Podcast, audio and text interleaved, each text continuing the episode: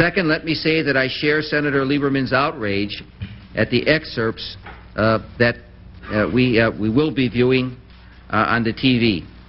Mortal Kombat and Night Trap are not the kind of gifts that responsible parents give.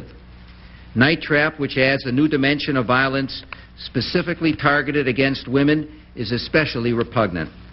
It ought to be taken off the market entirely, or at the very least, its most objectionable scenes should be removed. It has been quite a leap from Pac-Man to Night Trap. About two months ago, I saw the video game Night Trap for the first time. It is a sick, disgusting video game, in my judgment. It's an effort to trap and kill women. Shame on people that produce that trash. It's child abuse, in my judgment. And I don't. I know there'll be, be people who say, "Well, we sit up here as the thought police, trying to suggest what people can see or do." It's not my intention. We have some basic responsibility in this country to protect children.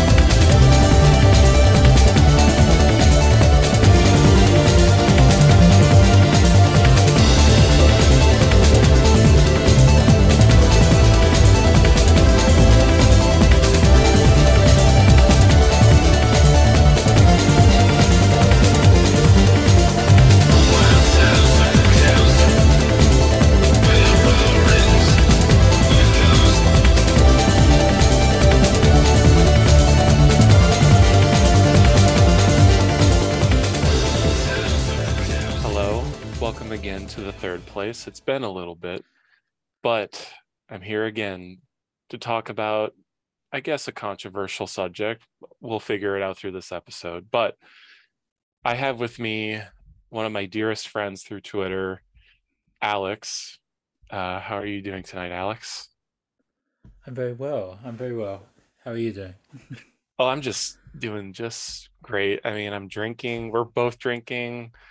We're Mhm. have we were talking beforehand, just controversy in games. You know, talking about why you know just all these sort of elements about games, sex in games, violence in games, Australian rating boards. You know, just the whole gamut of basically everything we're going to talk about tonight. But uh, I before we get started, I just want to you know highlight why I love your Twitter presence, your off Twitter presence in general, because we quite literally text each other every single day.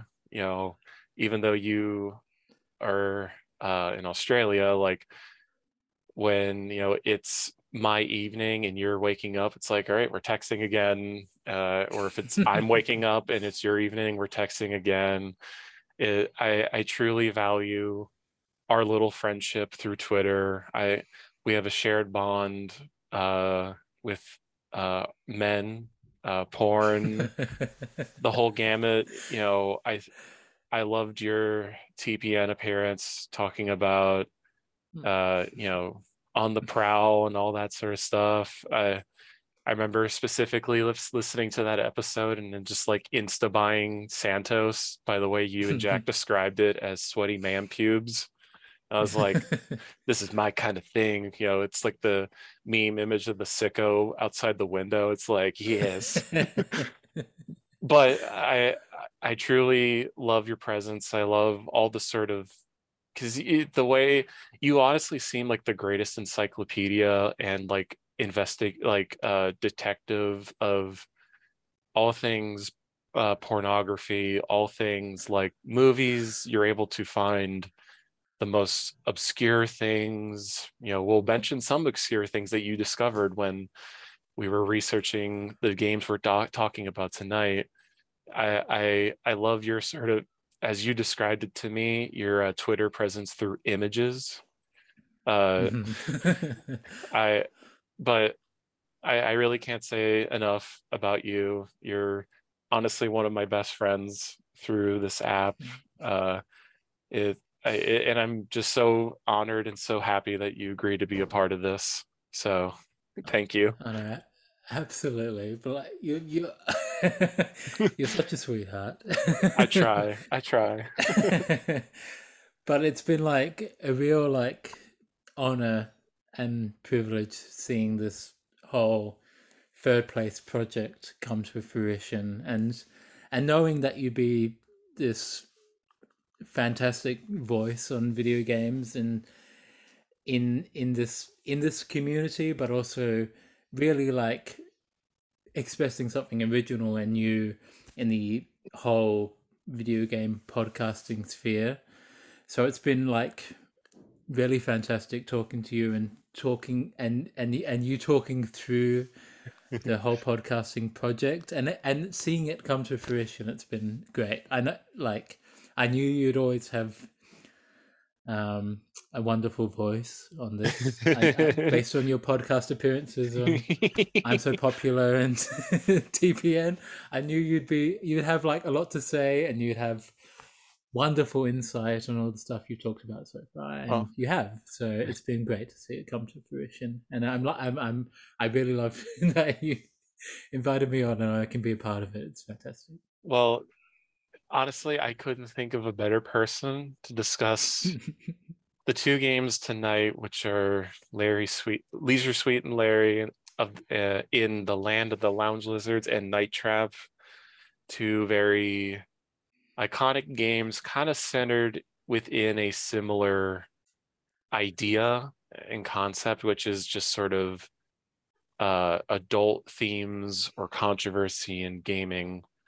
But you know, I, I really do thank your kind words. You know, I I wanted you know, I I really do take from my my uh, I guess podcast parents, uh, Jack, Zach, mm-hmm. Armenian, David Kelby, you name it. Uh, they influenced me so much, and I, I you know, I, I kind of view this show as the young head view, uh, role playing as the old head, uh, mm-hmm. trying to trying to uh, speak on games in a manner of which I think everyone, not just in our sort of collective Twitter circle, talks about games, but as I think anybody would talk about games like just something like things that are just cool things that just get your mind to explore and think about this medium that in reality in comparing it to like film or music or books it's a very young medium but it's explored so much in such a short time where it's like there's quite literally hundred hundreds of thousands of games and you just can't help but be like inspired and uh amazed by it. I mean, you know, I, I think about the days of being on game trailers uh, in like 2007, 2006, 2008, and just like having my world opened up. And game trailers is going to be a recurring like uh, thing for this whole show. It's quite literally where I learned everything, where I got my inspirations for everything. Uh, but enough about me. I wanted to ask you specifically because I have, uh, I would say, have reintroduced you, infected you with the gaming condition as of recently, as you recently got a PlayStation 4, uh, mm-hmm. and I have been feeding you games to play. but I wanted to ask you sort of what is your knowledge and history with games? Uh, yeah, you've you've really been grooming me in terms of video games. you you like well, I, I, was looking into like PlayStation threes for a while, but in terms of like there's a oh, whole yeah. like region coding stuff, and our back and I want to get the right one. Our, I want to get the right. Our like my no, incessant textings to be like, okay, you need this specific model number uh, but I'm not sure it can play because it's technically an American model. I don't like. I remember that was like such an annoying little hoops no, to go through in eBay listings, and it's like I remember I will that... get the right the right one at a certain point, but it's sort of like it's like you really do have to get the right one. You have to get the right one that's that you can play all the older games on, and that will be able to play with, you know, games in my region and all that sort of stuff Yeah. But I recently got a PlayStation 4 and I'm really enjoying that. I got I got to play, you know, a whole bunch of new games with um the PlayStation Plus subscription. but I will be like which has just run out, but like I will get um I just started playing um Death Stranding and I'm I was really enjoying the first part of that, so I will have to like buy that and play it. Um, the first game I played though was Heavy Rain, which I oh yeah, I remember. posted about a little, and I love I love it. I love it. It really like kicked off the whole thing because it's such a perfect little, um, perfect little sort of balance of these, of kind of like the games we're going to talk about today, the sort of narrative based linear games, but that have a real sort of interactivity to them and really sort of delve into the to the to the they really they really embrace the best of both worlds in terms of balancing the gamification of you know narrative filmmaking. So i really so yeah i really love that you like push me to get this um playstation 4 and now i'm really enjoying what i've been able to play on them uh, that that always makes me happy when like uh, people just say like, "Oh, I got back into gaming because of you," and I'm just like, you know, I I feel like this is my grooming influence on people. It's always, I, I and I love that your first game that you got was Heavy Rain because I I tr-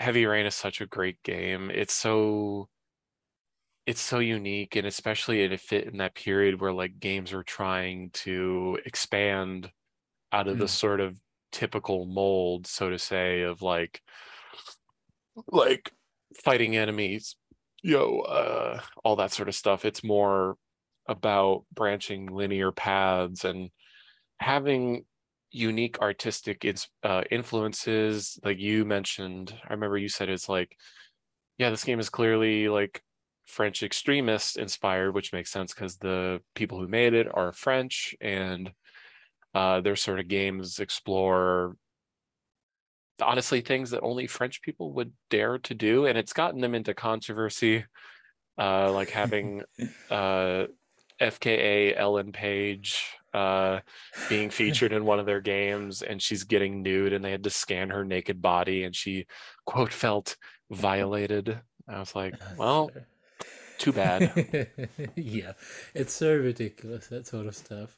But like this has like, I think I remember I compared it to The Tall Man, which is a film with Jessica Jennifer Biel, Jessica Biel. Uh, I don't know, but like it's um sort of French extremists doing America, America, Americana, and it's you know set in Detroit, and it's all very, um, you know, it's rainy and miserable and very sort of urban American decay. Yeah, and it has a sort of remove because it's not like entirely delve into this sort of American psyche and American sort of realism, but it's this sort of European perspective on America, and it's Mhm. like it has that's like the best sort of interpretation of any sort of culture, something f- coming from completely outside of it, and and and it has this fantastic feeling to it that mhm. you know really goes through the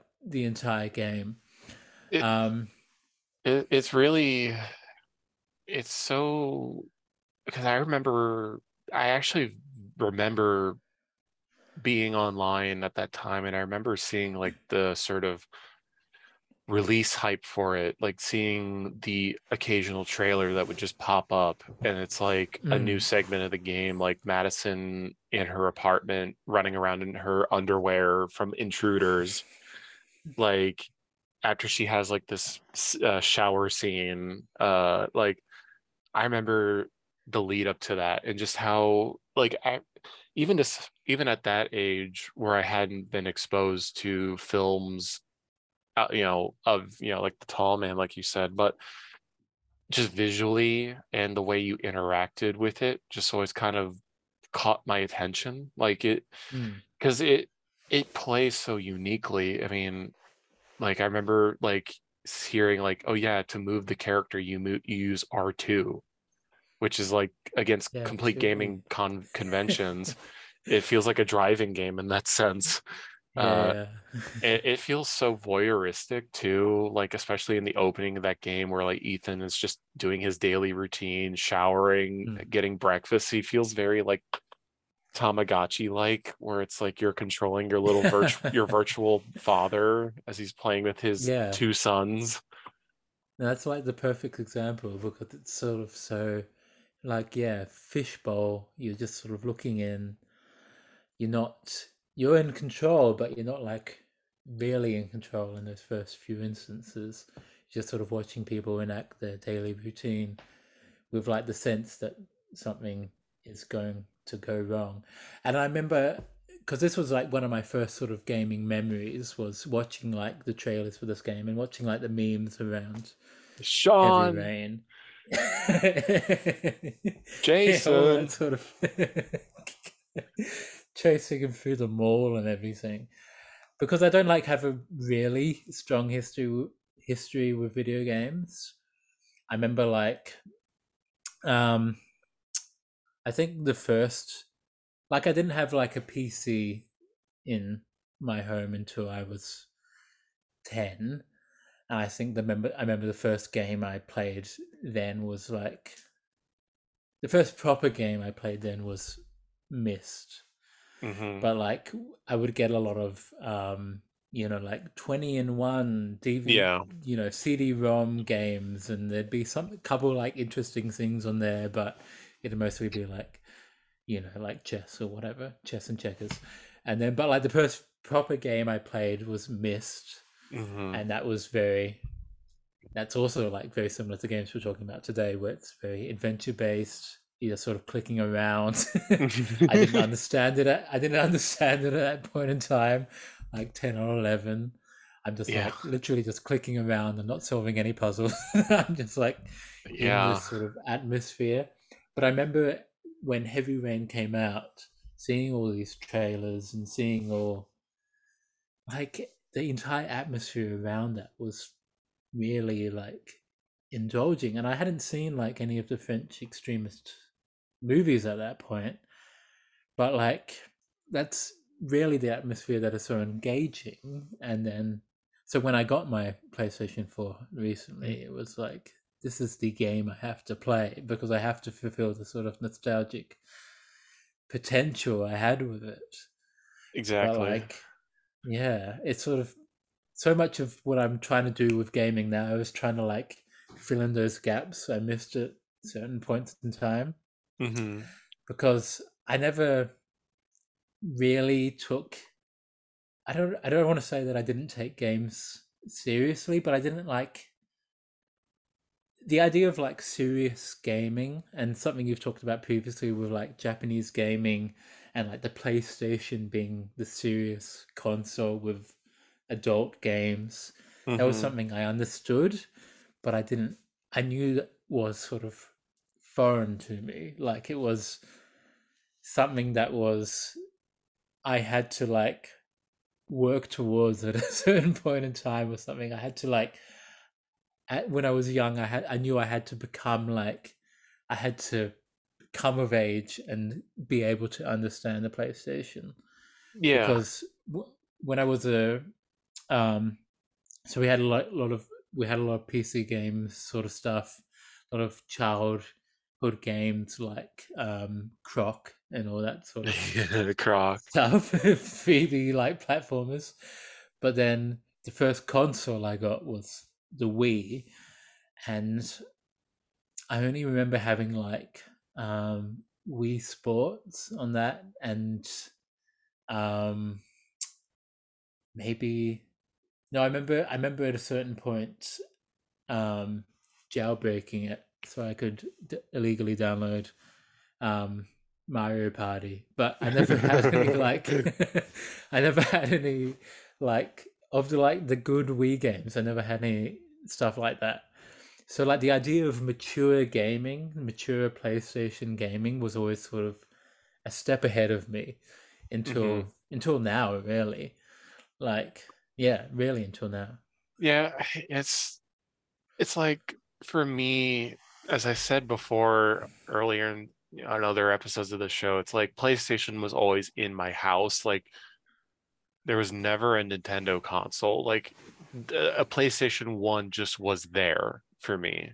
Mm. And it's like that's all I knew. And even at a young age, like there was always like this coolness factor with PlayStation. It's like, you know, as like Jack said, you know, like Chris Cunningham being a part of the advertising for PlayStation Europe, you know, the men- mental wealth advertisements. Mm. But like there there was a certain level of like if you were cool or you were you wanted to be an adult, you had to have a PlayStation. It's like the the different consoles at the time had their own like aesthetic branding at the time. It's like Nintendo was the kid console or the family console. PlayStation was mm-hmm. like the teenager to adult console, and then like I guess Xbox was the college frat bro console. like, you know, it, it I it's always fascinating for me to like see where people come from with their gaming story because it kind of shapes how people see things. Like I know like you said with the Wii, and I I've I will ring in to people's ears over and over again. The Wii is like that was the end of gaming, so quote unquote, because that's when a console wasn't merely just a boy toy. It was uh your grandparents, your mom, your sister all could play games with you. It's like and that with and with the DS too, it's like they're trying to make gaming for everyone. It's like and then you look at the PlayStation and the Xbox, and it's like these are clearly systems made for teenage boys, early 20s guys. You know, I mean, the original Xbox, as ugly as that system is, like one of my brothers had it in college. Like when he was in college in 2001, the original Xbox came out with Halo, and that's where that's his like. Sir, uh, if there's people always saying like they have allegiances to consoles, like he, ever since then he's been an Xbox guy. Like, I feel like if anybody was that age, when they were like a young teenager, like high schooler, college kid, and they had an Xbox, it's like that brand allegiance. You know, Mhm. if you if you had a PlayStation early enough, it's like you stuck with PlayStation. Like like for me, example, you know, it's always kind of fascinating for me to see where people come from because it's always easy to sort of like kick down on the retarded kid of Nintendo because they make stupid stupid decisions in my opinion but there's still cool games for the Wii. I won't I won't say like the Wii was a void of nothingness. There's cool like one game that I own right now that I always thought was cool is Mad World, which was a a hack and slash Sin City inspired game made by a Japanese developer. And he plays this like burly buff like guy with a chainsaw arm and it's all about violently killing people with your environmental stuff in like a escape from New York uh fictional city. Like that and it used the Wii Wiimote to uh, interesting levels and it's it's stuff like that where it's like you know the Wii the Wii wasn't all shit. Like the Wii still had things to call like pull from. Like and even now like the Switch as much as that like you see like all these fucking gay guys like holding their switches up and like making the soyjak face and it's like the the, the, the as noted the the the gay bears and their uh the the the uh, questionable uh, mental capacity gay bear and their older lover partner uh where the young bear is always playing his switch with animal crossing. It's like there's still cool things that come from the switch that like it's like i'm always like saying nintendo do this cool thing. Like for example like as one of the games like they have night trap which is kind of funny. When we get to night trap that's a kind of a funny thing but or like the, the xenoblade series or uh, no more heroes or shin megami tensei is on nintendo game like I guess what I'm trying to say is like there's it's always fun to hear people's different experiences with Mhm. games because there's no sort of path to today for people. It's always kind of like this different story for each person. Like I'm sure if I talk to like another Twitter mutual, they're going to have a different story about how they got to Mm. today. Mm. Um but what I for tonight's episode, Um, this is something that I wanted to talk about for a while, which is controversy in games, which more or less boils down to uh, games for adults, quote unquote, I guess. Um, gaming has always sort of been a let's say hot button medium because it's always easy to blame it for like like whenever there's like a shooting in America, a school shooting, there's always this immediate reaction to blame games because it's corrupting the violent white males in this country to uh, have school shooting simulators or or they're going to beat up women and be misogynists or whatever. It's the games are always the easy button target for the broader culture you know and gaming has always for the most part dealt with this issue it's not specific to the games we're talking about but you know it, the way i've been sort of thinking about it is like every decade even to today there's always sort of like a pearl clutching moment for the culture where it's like mm. look at these games look what they're doing to all the boys and men in our culture they're making of perverts and they're going to beat up women and shoot up pe- like malls and schools it's like you know to me uh, me uh, a sicko uh, i'm just like games are cool because they there's the level of interactivity with games where it's like you get to live out a fantasy. That's like something I mentioned on the last episode where it's like games allow you to live out a fantasy that's more I guess you could say personal than maybe a movie or uh, a show or a book where it's like a game can't happen unless you interact with it. And it, and you don't get to see the story or get to experience the mechanics without interaction. And i think that's always kind of like been the thing that makes games so like shocking to people. Because it's like you have like night trap which was one of the games that started this whole hubbub in america and even worldwide as you've told me with australia getting into the this whole hubbub and everything but like in the 2000s there was rockstar which who was pushing the boundaries on everything from grand theft auto to bully to manhunt. Uh then you had like the gamergate stuff in the mid 2010s which uh just kind of changed gaming for the worst in many cases I remember in 2009 how like Call of Duty Modern Warfare 2 was on like Fox News for its controversial no Russian mission where you shot up in an airport in in Europe.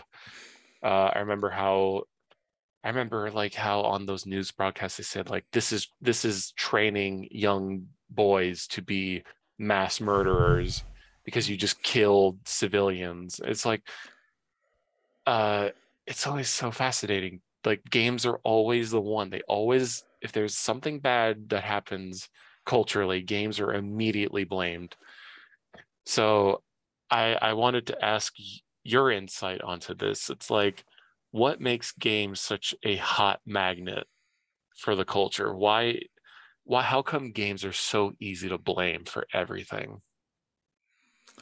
Well, I think it is that um that interactivity, the fact that like the people assume that like when you are playing that perspective, when you are playing in the in the in the eyes of someone who is you know shooting up a airport or whatever that that, that will reflect on you as the player that that will somehow or infect you as a player.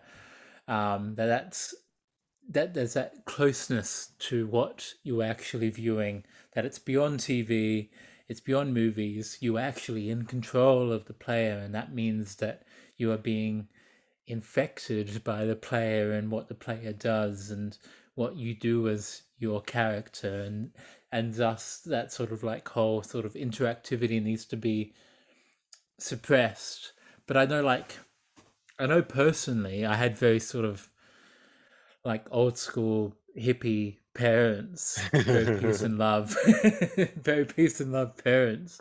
and they were very like I think the reason the first console I had was a Wii was that they were very like standoffish about the fact that like there were games that had violence in them because they would, you know, sort of they're encouraging something. The idea that they're encouraging something in the player because you are having to enact these violence violent acts, you're having to actually get involved with what is happening on screen. You have that choice to um, commit violence or not commit violence, and really the only way to like complete these games is to commit violence.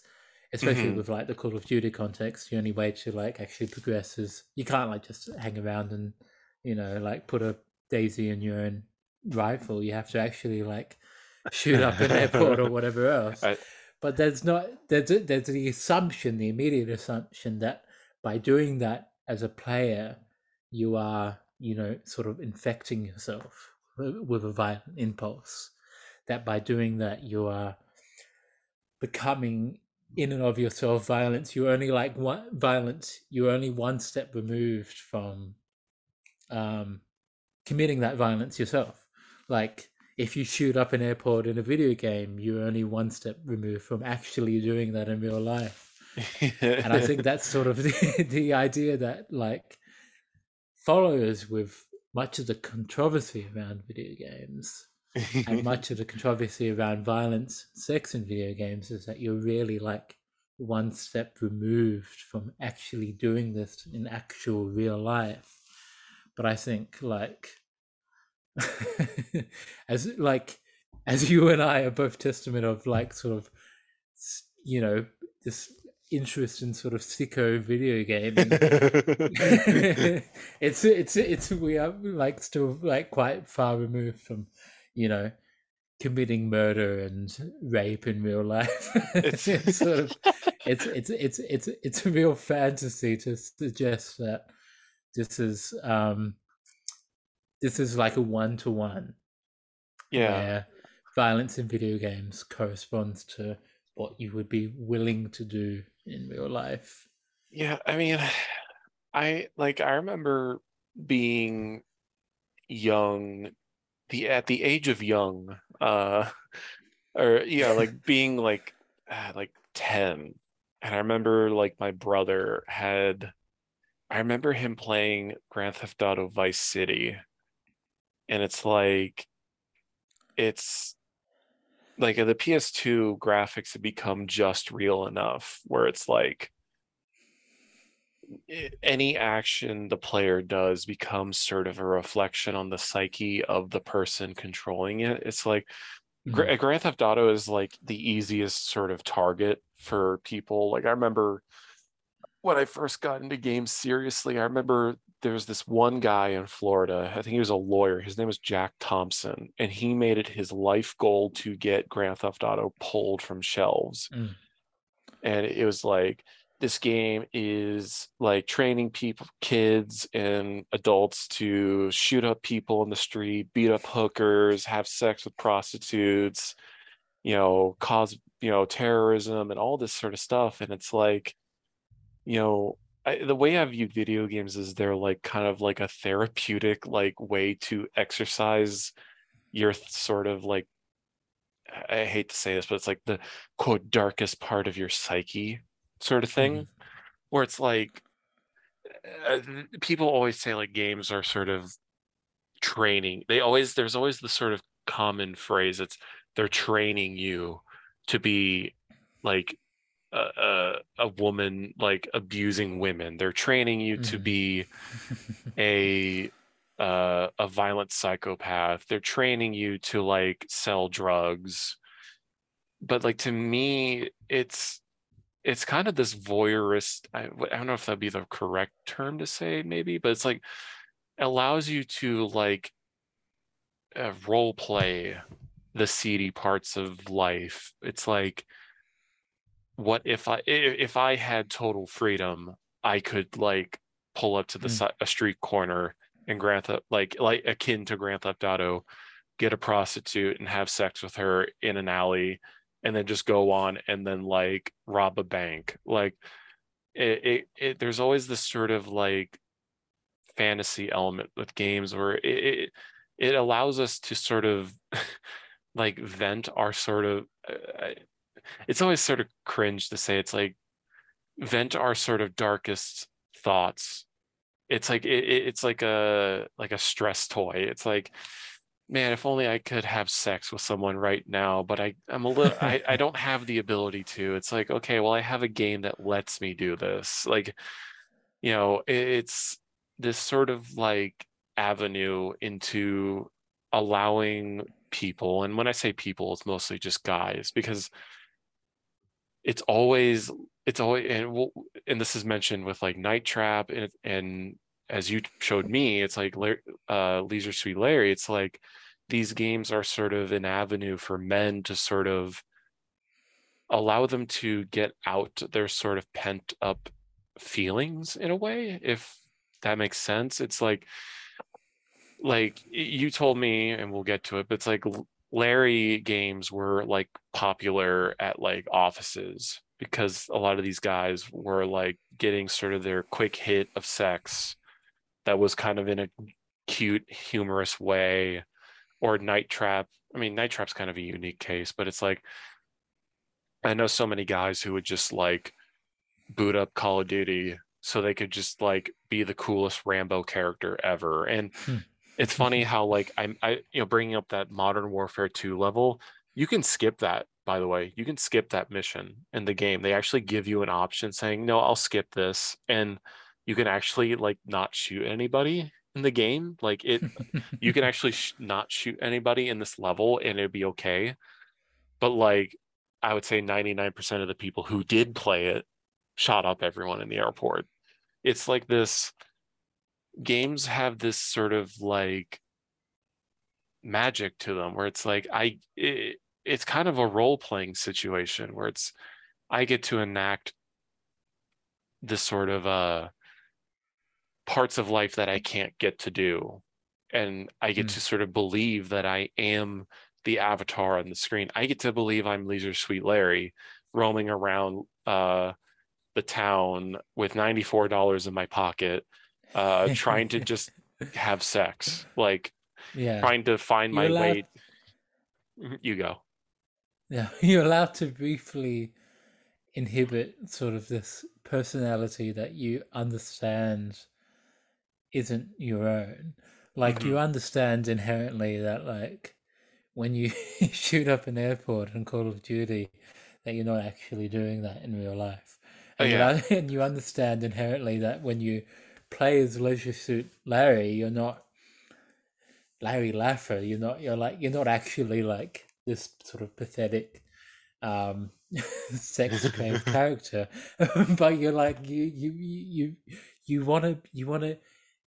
The games allow the sort of freedom and they allow the sort of ability to even if you lose the game when you do it to sort of push the limits and you know jump off the ledge and um, do anything you possibly can within this sort of interactive medium. And I think as a player, you understand that that that, that is not real. You understand that that is you're sort of coming up against a limit of reality, and you're coming yeah. up against you know the the the the ultimate limits of reality in terms of death and sort of resurrection and all that sort of stuff, you know that what you're doing isn't real, and you know that what you're doing mm. isn't doesn't have any sort of real world impact. But you know that because this game allows you to play around with sort of the limits of reality, you you are going to, and you're going to toy with it, and you're going to push the limits, and that's what makes them sort of so so fun because you can just sort of restore it at a certain point and get back to where you came from and then you know complete the mission to sort of its most moral extent. But yeah. you have that ability to toy with and play with reality without it actually having any impact on the on the real world.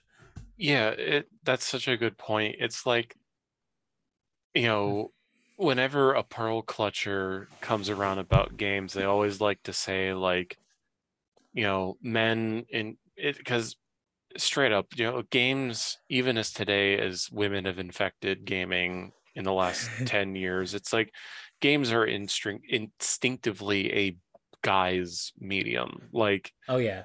people understood and still do like even with today it's like boys and guys play games girls Mm. And all the restrictions are about suppressing men and boys, which we'll get to. yeah but like it- it's all about they understand men play games and they understand men and boys play games and they know that restricting games and restricting what limits games can do is a way of restricting men and boys. yeah and like they always like to say how games as we as we've said it's like games are trying to train men and boys into being per- perverts like school shooters.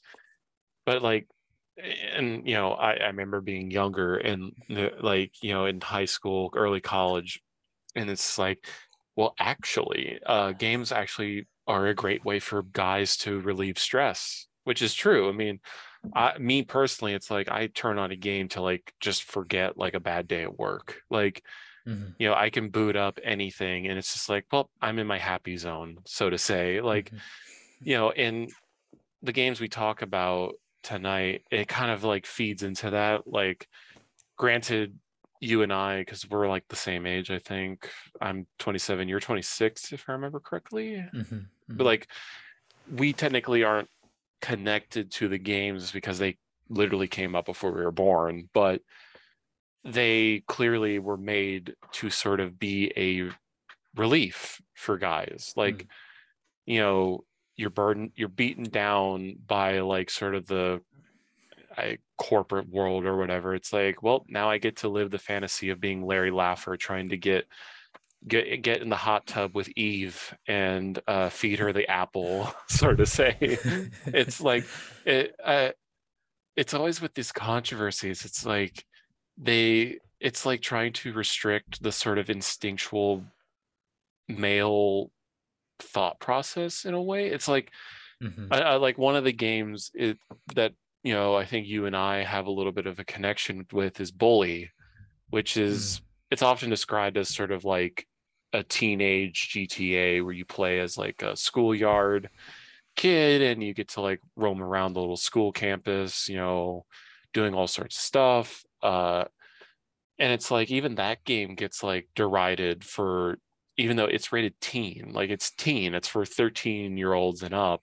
you know whatever but even that game sort of gets like a sort of finger wagging from like feminists or women in general like sort of deny like it's like this denial that like guys want to sort of vicariously live through these interactive uh, experiences where it's like I'm gonna keep saying where uh, where it's like or something. I don't know. I've I've had like three vodka sodas. I don't care.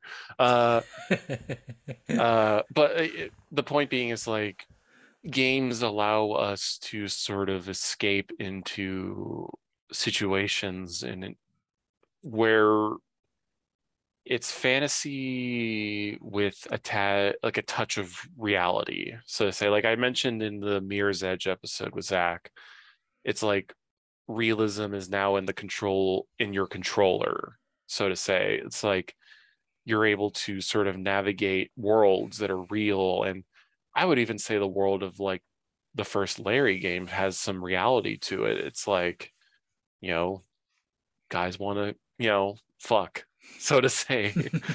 You know eh, i it's every sort of chance games get it's like and anytime a game kind of pushes the boundaries of quote unquote acceptability in culture it's like suddenly now they are the focal point of why what is wrong with guys in society. It's you know grand theft auto is the easiest example because it's the biggest franchise and it's you play as male characters and the audience is almost predominantly exclusively male and you get to live out sort of this male fantasy of being the best sort of gangster in American cities as viewed by Europeans, by the way, because Rockstar is made by Scottish people.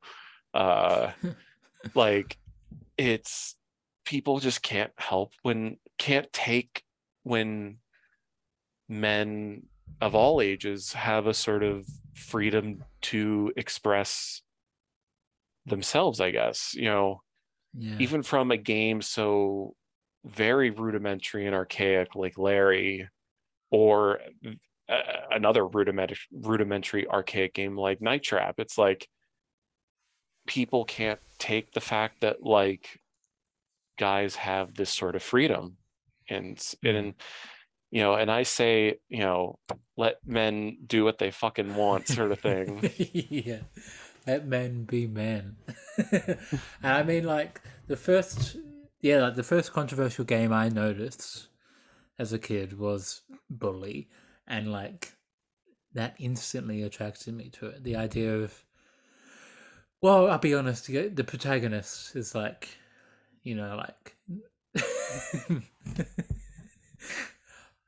Do I want to go further? The protagonist is the sort of ideal, like, you know, like cute boy. Yeah, but no, like, he- it's when I what I wanted bu- to be at, Yeah. at that point of time. when i think the bully protagonist he looks almost exactly like you like well, that's very sweet to say because that's like that's like the, that was like sort of like what I was like I wanted to be as that point at that point in time. But I remember, I remember, I remember, I remember, Bully was like, I remember Bully is like this controversial game. And I remember the first time I got to play it at, at a friend's house, and I remember being kind of like confused, like, why is this so controversial? Why was this like on the brink of being banned in Australia? And I didn't really understand, but it's sort of it is what you talked about this like idea of letting men be men and letting men actually explore these sort of parts of their psyche that are really normal but aren't harmful in any way, but are kind of you know they encroach upon sort of sexual and violent tendencies that don't actually hurt anyone, but are It's know, just- uncomfortable and make people uncomfortable. it's just The it- idea that a game could encroach upon that is something that has to be sort of suppressed. It really has to be suppressed, and it and throughout the history of gaming, that is really what is suppressed. yeah The it- idea that men and boys can enact these sort of Yeah, fantasies. it's Pete. Uh, you know, it. Uh, it's easy to just sort of like be like point and say women don't get it, but women don't get it. It's like Women don't get it. yeah, you know, they just can't let us just have our own thing. It's like women have to invade every male space, and you know, like, like if you. Uh, I like you know I think about like there's Barbie games. It's like you could play that. Let me play my cool games that you wouldn't get, or you know you play on your like twitch streams and you pretend to understand it's like just let me have my cool games you know yeah. like i you know and uh i think this kind of leads us perfectly uh into our first game leisure suite and larry in the land of the lounge lizards What, in point of fact, these manufacturers are doing are endorsing that violence. And I think that's really objectionable. and a woman since the day I was born. And let me tell you, on all three, all my labels and all the hats I wear, I find that so extremely offensive, and the only word you can say to the manufacturers and the shareholders of the company is shame on you. And I think that they really should um, stop and think about what they're doing. I mean, how would you like to have a teenage daughter go out on a date with someone who's just watched or played three hours of that game? oh man Yeah. and we're back i I just don't- guess I don't know if I said it. I don't, but I, I'm really having a good time as well. Uh, i'm so glad i always there's always such a fun talking with my girlies uh, it's i mean the the the basis of like i feel like every guy can relate to like you know their friends it's like they can just talk for hours about games because it's specifically such a guy thing to talk about your favorite games Yeah. It's well, I like- didn't like. I didn't say this in like the history section, but the, reason I like, like, I feel like comfortable saying saying this because of the last um, "I'm So Popular" episode. But you know, I didn't have a great time in high school. But the reason I made I made friends towards the end of high school was via like video games, and I would it- play like Literally, I, I would play Left 4 Dead eh, with Oh, my friends too. in high school, I did and it was too. like that's the reason I made friends in high school. No, and, and- these and- people and- are like people I still talk to to Yeah, and day. and that's the thing, especially for us as gay guys, like games were such a way for us to connect to straight guys. Yeah, like yeah, yeah. and for, yeah. for for me, it was Modern Warfare 2 because all my friends Mhm. played it and like that's the way I, like I remember literally sleepless nights where like we would play to five in the morning online and it was just like we would be in voice chats like interrog- interrogating people and making them mad like that uh, you know as a as a homosexual uh you know like games are are literally especially if you're younger it's like that's a way for you to sort of like break into the straight guys and like talk to them about things. Like Mm. they because that's all they talk about is games. Like other than like you know talking about a girl they like they talk about you know the call you know for our age it's like they talk about the call of duty they're playing and the call of duty that's coming out and it's like it's like oh did you see that? Yeah i played a game last night and i got 25 kills in a row. It's like it's like yeah cool dude. I, I love your kill streak. Can i suck your dick now?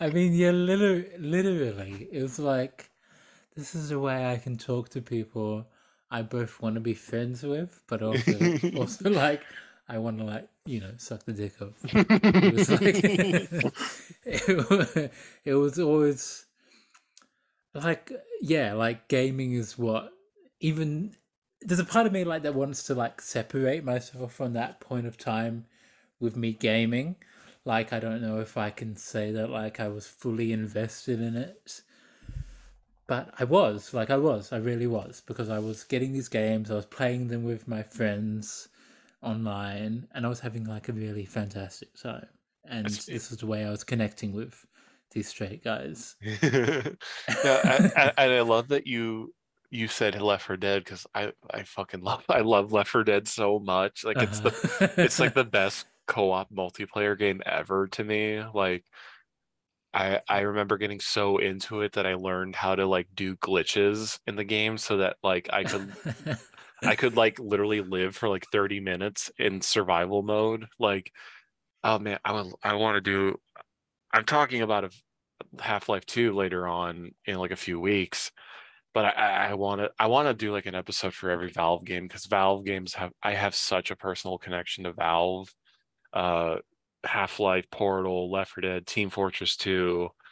Like there's yeah, I feel like if you're if like our age, especially with early YouTube, it's like Valve games were so prominently featured on YouTube, like people just using Gmod to make like weird animations uh that were just so absurdist and cr- crazy. It's like for a 13 year old me, I was like, this is the funniest shit I've ever seen. I mean, I think that was really my introduction to gaming was all that sort of machinima, like movies in video games sort of stuff. That was like, like all the Gmod stuff. And I remember I played, I I like you know I've played Portal and I played Portal Two and I played Half Life Two and I've played Oh, um Portal. I just said that. Played, you went Portal 2 to Portal. I played um, Left 4 Dead and I played um, Team Fortress. That was like really the stuff that like introduced me to gaming, and that was I- that yeah. was like such a it was such an expansive and explorative eh, time in gaming. It felt, and there's Yeah. so much that could be done within that area, and it, it's so I had so much fun in that area. Yeah, eh, man, I remember Portal 2 because I had a PlayStation 3 and that's how I played it. And I remember because that came out right when PlayStation Network was hacked and it was down for a month. And Portal 2 was like the only thing you could play, or at least for me. because that was like the only game I cared about at that time. And Mm. PlayStation Network was hacked, and like 70 million, including my personal information, I'm pretty sure, was hacked and sold to like uh, who knows what. But I remember that period, like just. I'll I'll save that for the Valve episodes, but like I, I truly, when Valve was at their most cultural, powerful moment in games, it really was a special moment, especially for Mm. I think people who were cognizant of that point and played them religiously, like me and you. It's like if people, if you, if you get it, you get it, sort of thing. Like you get why Half Life Two is so eternal as a game, or Portal, Left 4 Dead 1 and 2, Portal 2, Team Fortress 2, Gmod, uh, Counter Strike, you name it. Like from like literally the 2010s, like for me is Valve. Like even as Mm. somebody who got to Valve in the late 2000s, it's like culturally Valve was the 2000s to me. Like Mm. there's the PlayStation up 2, obviously. It's like PlayStation 2, Valve sort of thing. It's like you can't escape it uh thing. But to to go off dick sucking from earlier, Le- Leisure Sweet and Larry in the Land of the Lounge Lizards was a point and click adventure game first released on July 5th, 1987. Uh, it later got a sort of re release uh, four years later.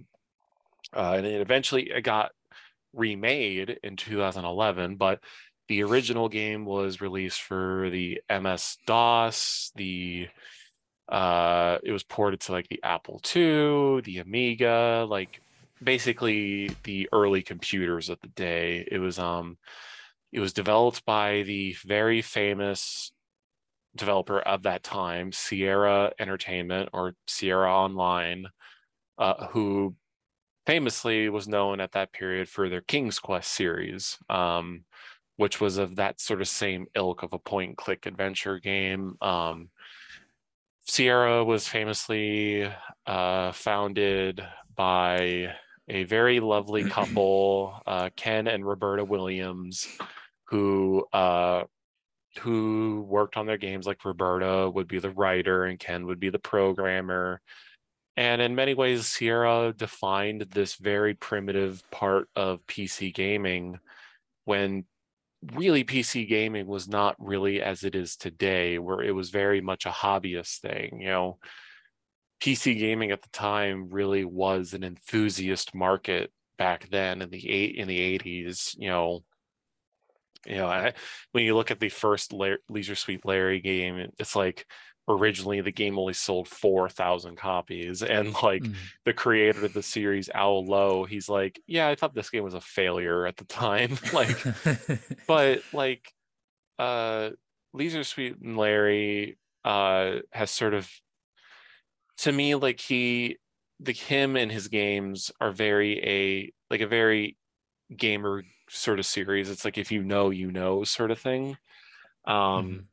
but I'm you know we're focusing on the first game but we kind of are speaking of the series at large. But Leisure Suite and Larry and the Lounge of the Li- Lounge Lizards, which is such a tongue twister to say, um, but it follows a a man, a, a man named Larry Laffer, as he is trying to get lucky in the American city of lost wages. Um, and the game is literally about him trying to lose his virginity. Uh, uh, he's often des- he's often described as like a loser and kind of like dorky. Uh, he wears sort of a uh, I'm blanking on the movie name. I feel so bad for it's the John Travolta movie in the 70s. Uh, um, Saturday Night Fever. yeah, he he's wearing like that sort of white suit and pants outfit. Like, you know, he's he's clearly from the 70s, sort of aesthetically. Uh, but he and he always when he's walking and these are he's got a little jive walk. You know, he's got his he's pumping his arms. Uh, but the game is very simple. It's uh, you can only interact this game with text inputs. Uh, uh, so if you want to interact with the world, you have to like say, all right, sit down or pick up candy or that sort of thing. It it was very sort of early PC gaming and just these sort of text adventure games were sort of the popular medium because what people don't understand back then is PCs, unlike today, were very primitive compared to their console counterparts like the the NES, the Sega Master System. You know, those systems were designed for games in mind. These PCs were designed for work in mind.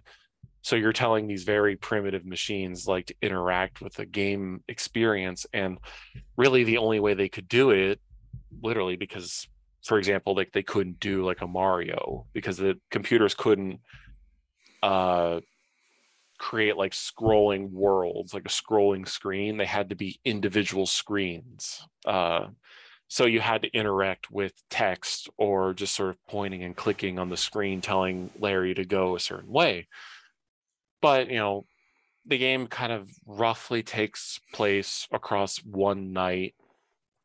And as i said before it's about larry laffer uh, trying to lose his virginity as a 38 year old so uh, my experience with this game is really n- kind of just I remember emulating it. I remember it being a pain in the fucking ass because it's a DOS game and you're telling modern Windows computers to like emulate DOS, and that is an experience in of itself. Uh, but I remember always kind of enjoying the persona of Larry being this sort of goofy, wanting sex, and the sort of fictional setting that is kind of like designed for his pleasure, but he is just kind of like a dork. And I, I, I like I've always loved that these sort of games existed and had their sort of following.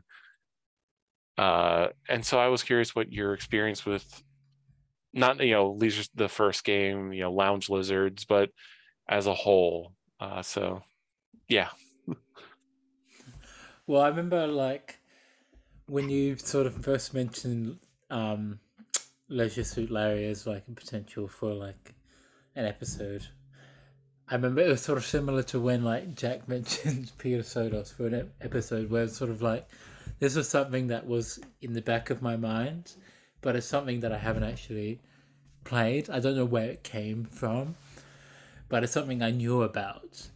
And when I first, well, I first got them through. Um, I first played the, actually played the games through GOG, mm-hmm. um, which so I, I, I played part of the first game and I played part of the second game and I played part of the third game.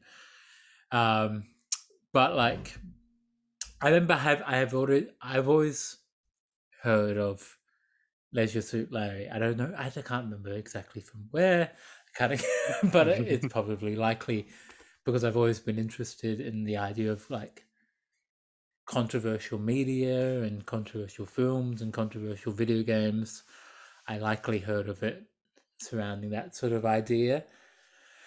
But yeah, this was the first time I played Leisure Suit Larry, knowing that this was something that had been around for a long time. This is sort of um, precipitated a lot of the contro- controversies around video games, like the idea that the the the entire basically basic idea that games were controversial is something that follows Leisure Suit Larry. It's sort of it's something that um, Leisure Suit Larry proceeds because Leisure Suit Larry was like this game for nerds basically like mm-hmm. you had to you had to know you had to know about leisure suit larry you had you couldn't just stumble upon it you had to know about it you had to like literally ring up at Sierra Online ring up and get ordered this game because they were ordering direct to consumer. They didn't really have many sort of um,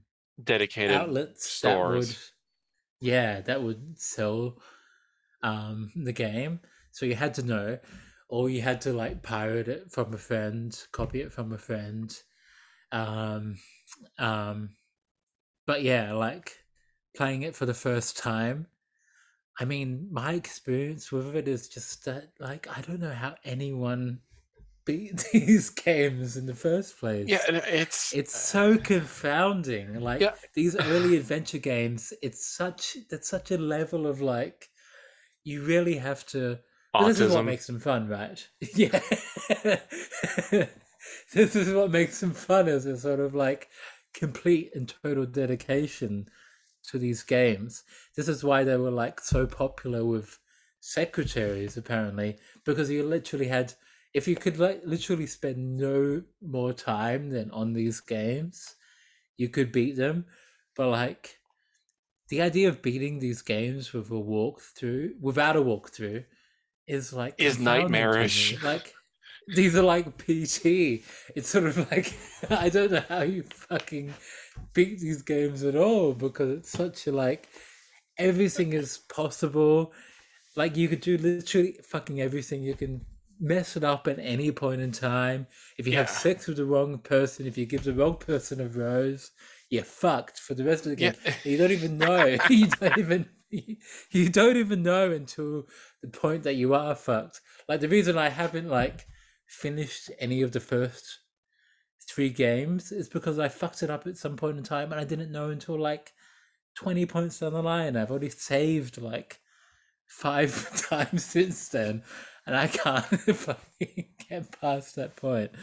But like these are Leisure Suit Larry 1 is entirely a confounding game that I couldn't finish.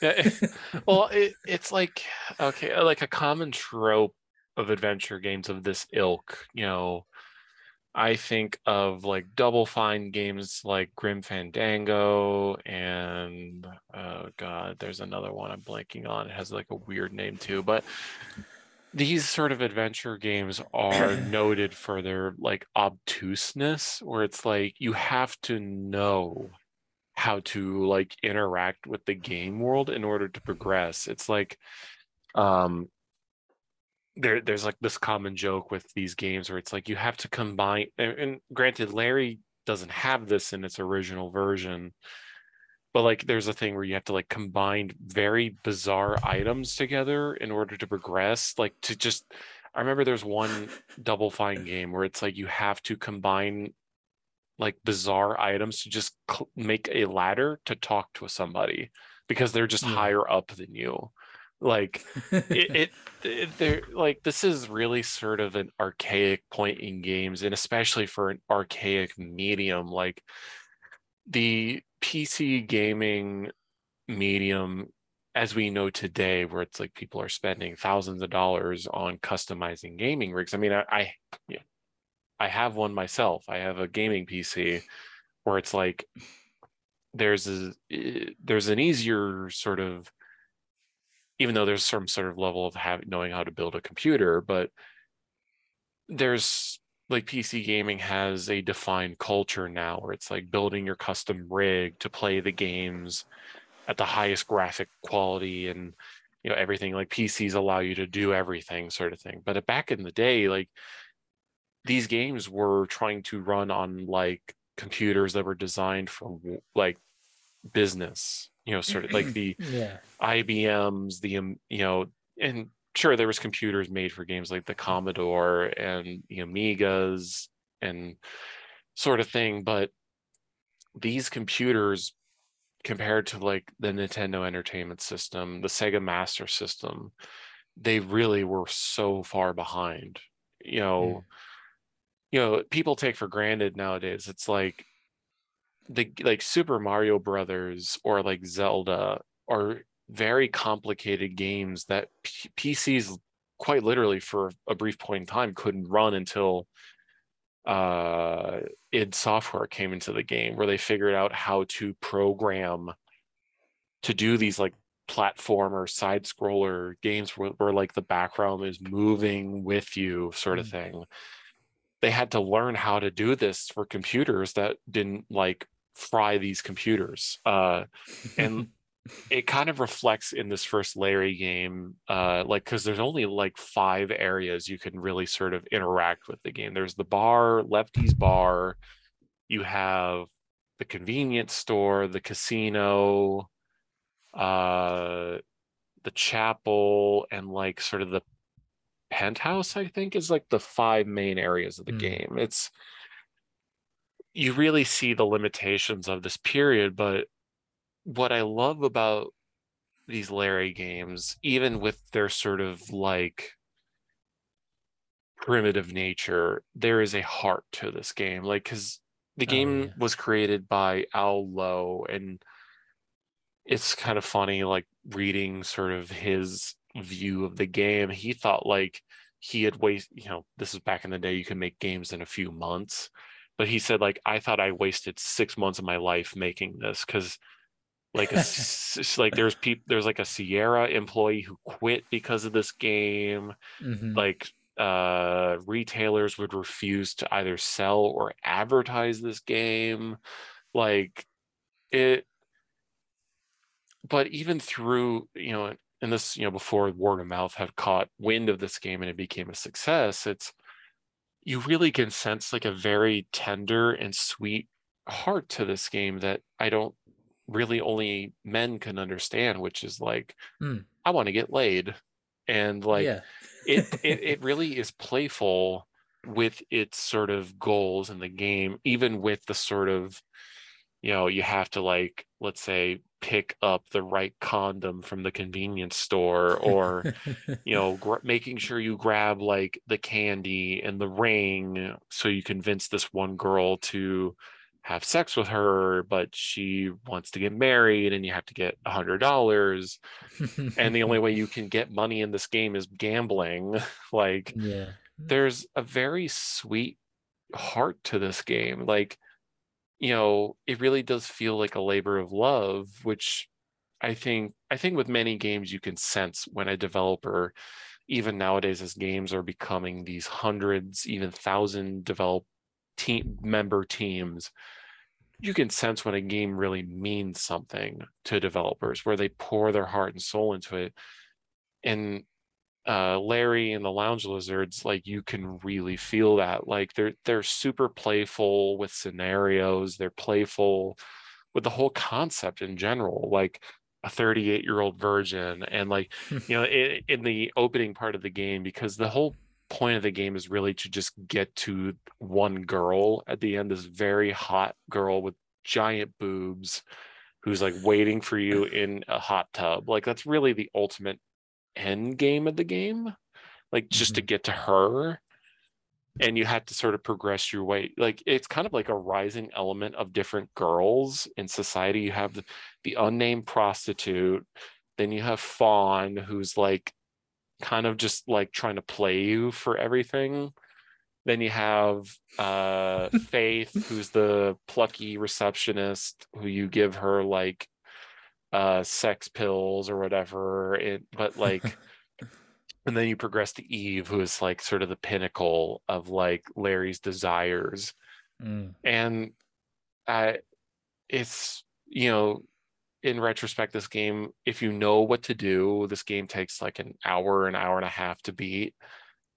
But i i i I sit here now it's like i i love the sort of earnest sweetness at this game's core. It's like people can't you know people just see like oh it's just a sex game. You want to see boobs and tits and you want to have sex. And you know and this is a game from 1987 and you do see like a sex and i say in quotes sex scene where instead of like you seeing yourself having sex with these girls it just puts a big like censored over them but you know what's happening like obviously. That's the whole point of the game.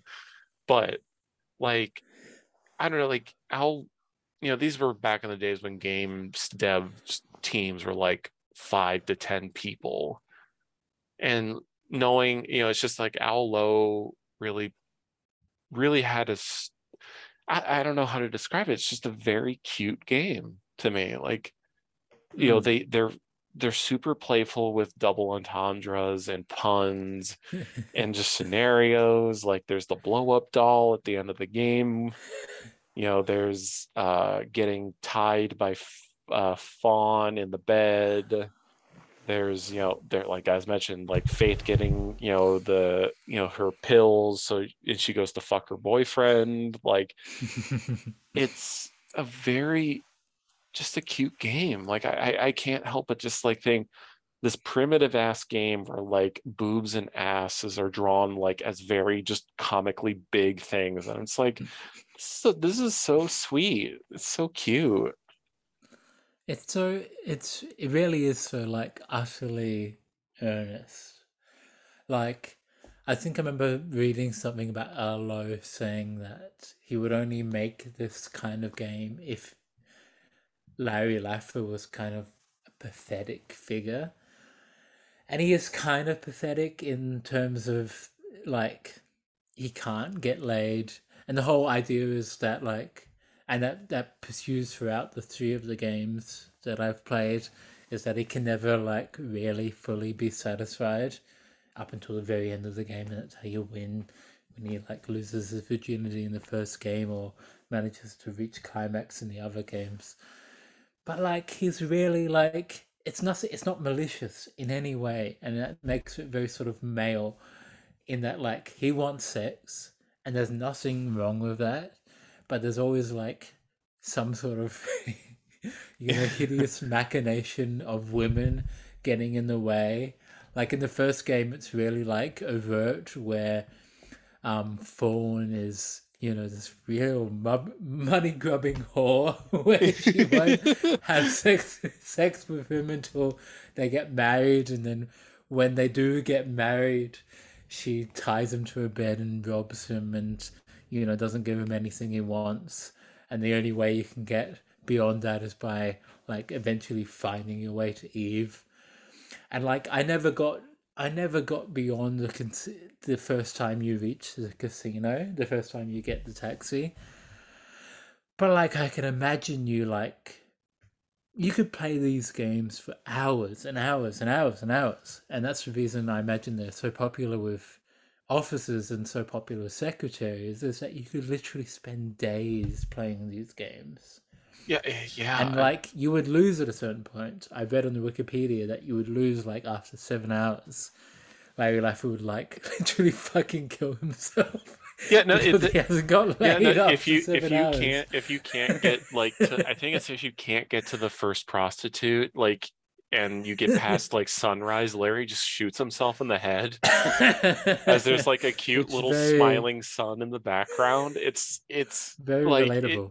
it's li- like literally it's like you know it's like i can't like yeah it's like i can't get like just some action at the bar it's like fuck man what i can't do anything i'm it's it's it's so relatable but like like you said it's so it's so engrossing merely by the fact that it's so like rigid in how you want to progress like yeah. you have to know really want him to succeed. yeah like he really is such even though like the game wants to sort of tease and poke at how he's like a virgin and all this He's stuff charming. He's so Yeah. charming. yeah he's he's he's doing his little jive walk through the game like like you he really he he really thinks he he thinks he's the he's the he's the guy he's you know he's the in his in his saturday night fever like disco outfit and I like you think of like I think of the font the segment with Fawn where you're doing like the dis the dance on the dance floor and it's like Oh, so yeah, it's just- comedic where he like throws her into the ceiling to do his bust a move and he catches her. But of course all this little whore thinks about is like, I want to get married, but you have to pay Oh, for it. She's, she's so evil. Yeah, literally like because he like really cares about her. She, he really wants her, but he really cares about her. And the entire point of the game, and this is something that repeats throughout the first three games that you play, is that you getting enough money to like, you know, like convince this woman to have sex with you. And she always like, you know, abandons abandons you at the last moment, and you never reach climax. And like feels because very something Al Lowe says about like he would only make this game if Larry was like a pathetic character where it wasn't like, you know, you know, ultra masculine or ultra whatever. yeah, if But he at wasn't the like end point, you always get like you always get betrayed by a woman. Yeah, it feels so it real. It feels It so feels real, so real. especially nowadays with the influx of e-girls just like ah man, like just espousing how precious and uh expensive their pussies are. It's like Exactly. like e- even Al Lowe in his you know his very e- especially seeing like pictures of him his very sweet like uh Rob Reiner like big bear appearance like he's he gets it and it feels Yeah. you know Larry the Land of the Lounge Lizards still feels so relevant it's like you see all these like very maybe not now because like straight guys are so just like whipped into like uh worshiping you know women's holes but it's like like it's so perfect as like a like um alle- like I mean, a- a- a- allegory i guess of just like man guys are just trying their hardest to get some action but like Mm. women women and all their deceitful little tricks just like want to like fuck with you and it really only takes to it really only happens when either you have the unnamed prostitute at the beginning or even even then like larry's just like i don't feel satisfied but thank goodness i wore a condom you know but it really only takes until he gets to eve who's this just for lack of a better way to say she's a bimbo like she is so entranced by larry like all you have to do to like win her over is turn off her the bubbles in the hot tub and give her an apple as she like sexually eats the apple. And the game describes like her tongue wrapping around the apple and like bits of it. And i love how the game's like you never knew how an apple could be uh, eating an apple could be so sexual. Like it, it, it I, I love how like the perfect woman in the eyes of larry is just like a bimbo who like is so fantasized by him just giving her an apple like Mm. which obviously is like a play on words eve apple whatever who you know uh is uh, there's some themes and symbolism in this game uh, but like you know i i love how it doesn't take the most it, if literally like if i were to compare this this game to like today it's like the e-girl pussy can't compare to just some like stacy in real life he's so yeah, like he's so genuine. Like he doesn't he doesn't really like covet women. Well, he like covets women, but he doesn't like he's not so engrossed with a specific woman that like he like destroys his entire life for her. But he just wants, you know, he just wants to get laid. He just wants sex, and there's always something in his way. I li- like the only game that I only got ever got like particularly far in was the third third one, and with that one, like, um, every time you have sex, you get you know coitus interruptus. You get sort of you know you can never you can never reach climax. You can never quite get to the point where you're truly satisfied. That's all Larry wants, and there's not so much to ask for. But Yeah, it's presented as like this, you know, complete impossibility for poor Larry Laffer.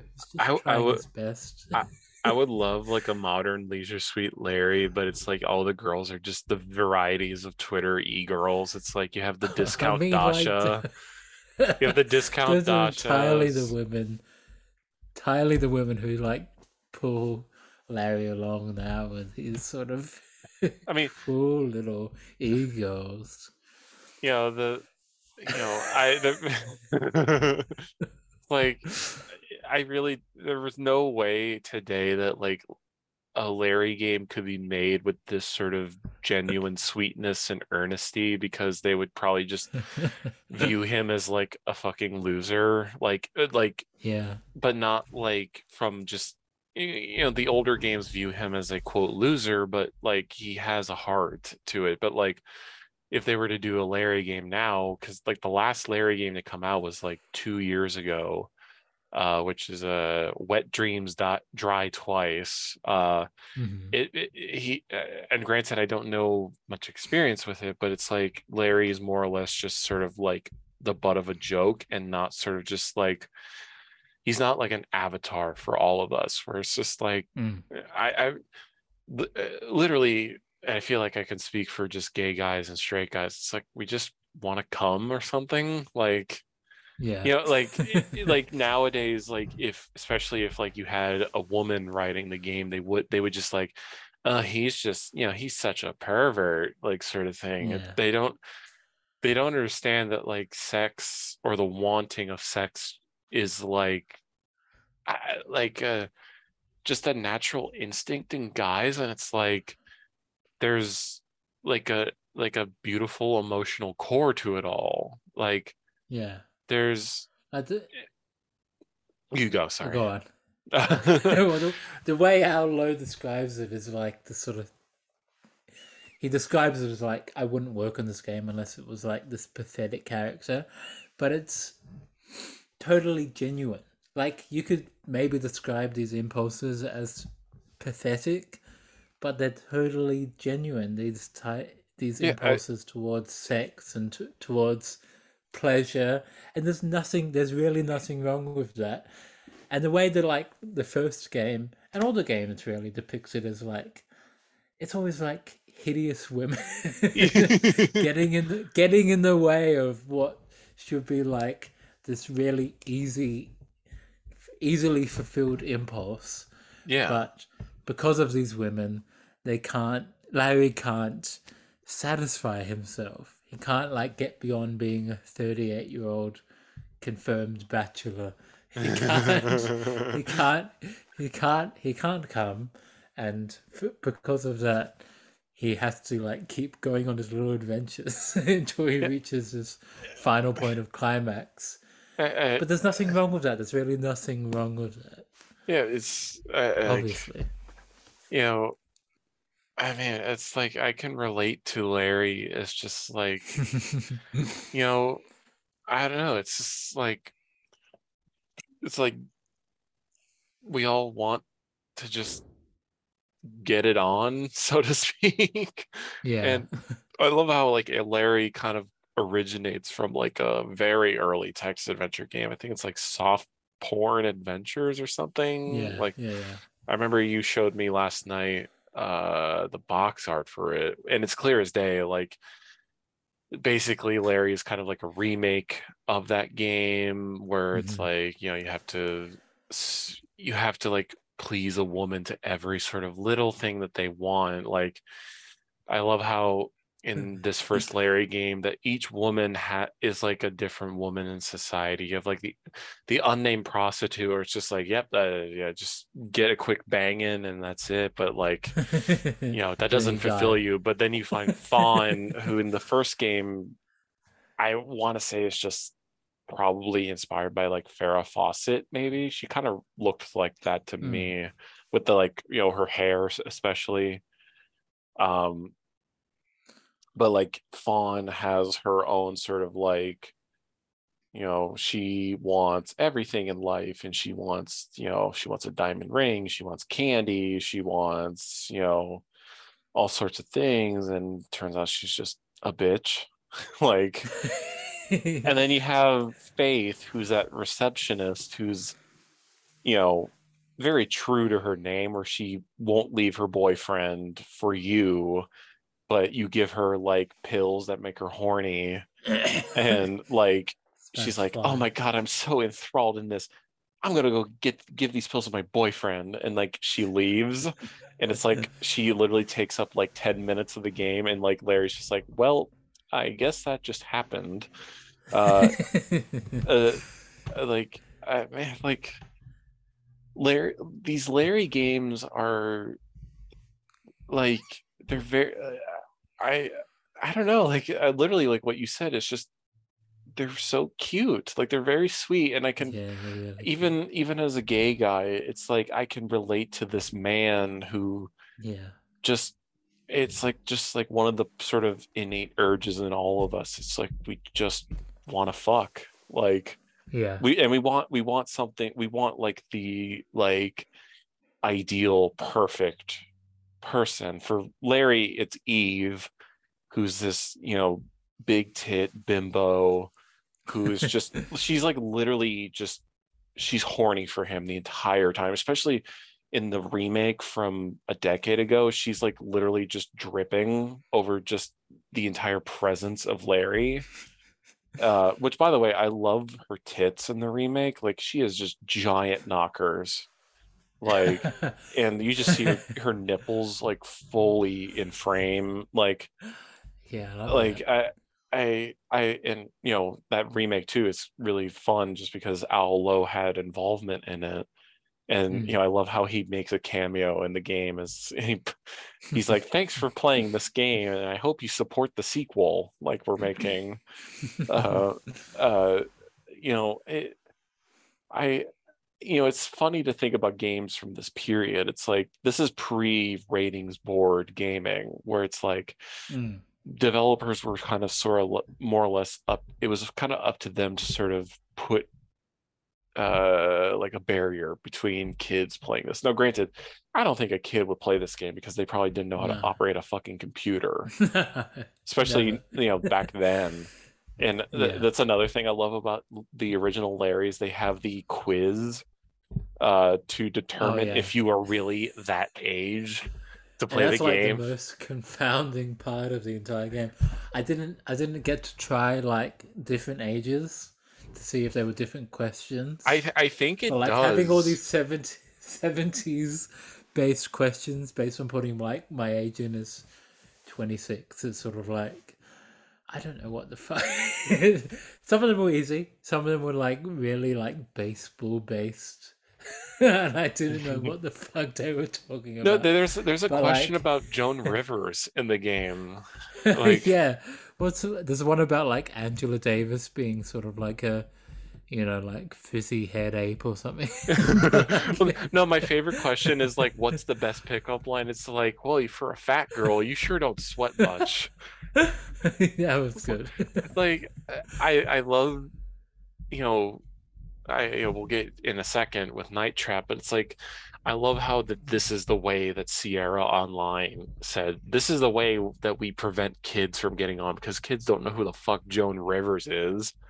Like, yeah. Well, there's like this really weird sort of like. Well, one of the things that surrounds Leisure Suit Larry is this like um, complete, um, you know, attitude of lackadaisical piracy in that this game was widely pirated and that's one of the reasons like it made a lot of money in the end just because it spread spread by word of mouth via yeah, no, yeah. piracy but like one of the reasons they get around it they like stop pirates is by putting in all these questions and prompts that relate to points in a manual that you wouldn't get unless you actually bought the game. Hmm but there were all these sort of like questions to start up. Yeah, um, well, the, the the interesting thing in the third game is well, the, so the first game you can only play it if you like pass these questions. In the second game, um, you have to like consult the manual to get the like the right code to get the right number to play the game, um, and then you from there you can set like a risque level where you can like have a have a have more saucy material if you like set it higher than that. In the third game, you have a mixture of both, where if you pass the questions, enough of the questions, you can get like the highest risque level and the highest sort of sexual content. But if you only get like a couple right, you can still play the game, but it's going to be like really toned down. yeah. Um, I thought it was really cute. Yeah, where it- like you you can play this game if you're like 14, but like You won't get the full get, like- experience. you won't get any boobs. you any, you know, like 18-bit boobs. yeah, that the, would be the, the, to your the detriment. 56 of whatever color boobs. Uh, man, I, I, I guess you know with the Larry games. I guess to wrap it up, uh, it's like I. Larry Larry games are just so cute. Like you can't That's so cute. you really I, I guess for us as guys it's like we can't hate this because it's like larry speaks to all of us it's like you know Larry's kind of drawn as a caricature of like the bachelor you know the player or whatever it's like he's he's meant to sort of be like on the surface level viewed as like kind of like a joke but like within that joke it's like he's the sweetest guy ever and you want to root for him. But you know i guess to go off of the ratings board system i can't really think of another way to segue into our section about our last game which is night trap No trap.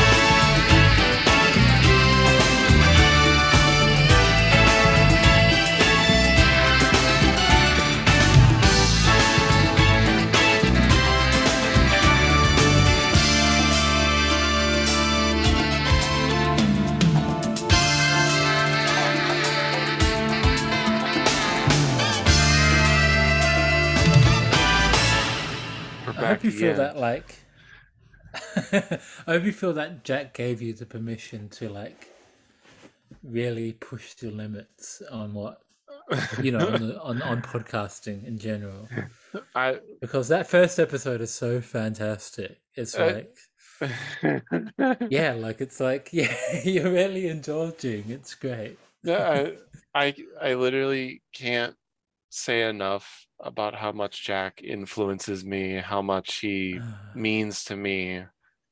And that's why he is my first guest, because like I wanted yeah.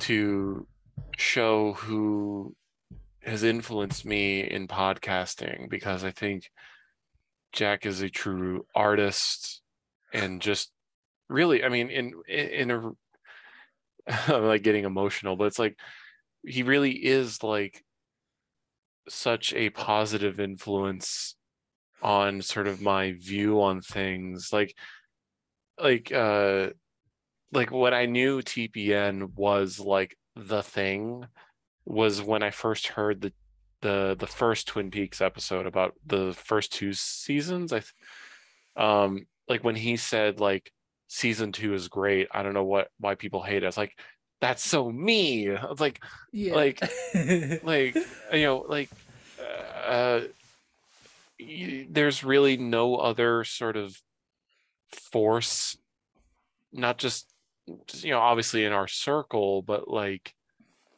in general as cul- uh, cultural speaking i guess it's like jack speaks to everyone like speak he speaks to a like a, a like a root.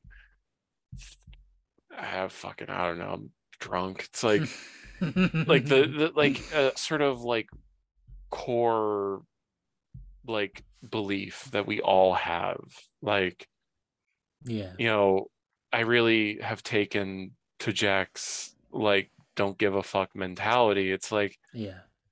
you i i and i speak of jack obviously but i can speak so highly of people like zach or armenian or you know david and kelby or you know eh, like you for example or really like anyone in the group chat like i i really am truly inspired by everyone because it's like everyone lives i guess life to just like the sort of emotion of it all i guess. It's like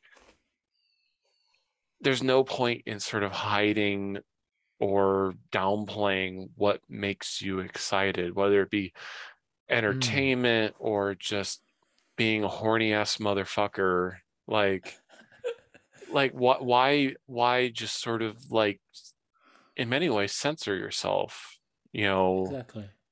but and speaking of censoring uh uh the next game the last game we're talking about is the infamous beloved to me night trap which came out on october 15th 1992 it actually was a uh, launch game for the sega cd uh, the much beloved, much derived, depends on who you talk to, add-on system for the Sega Genesis.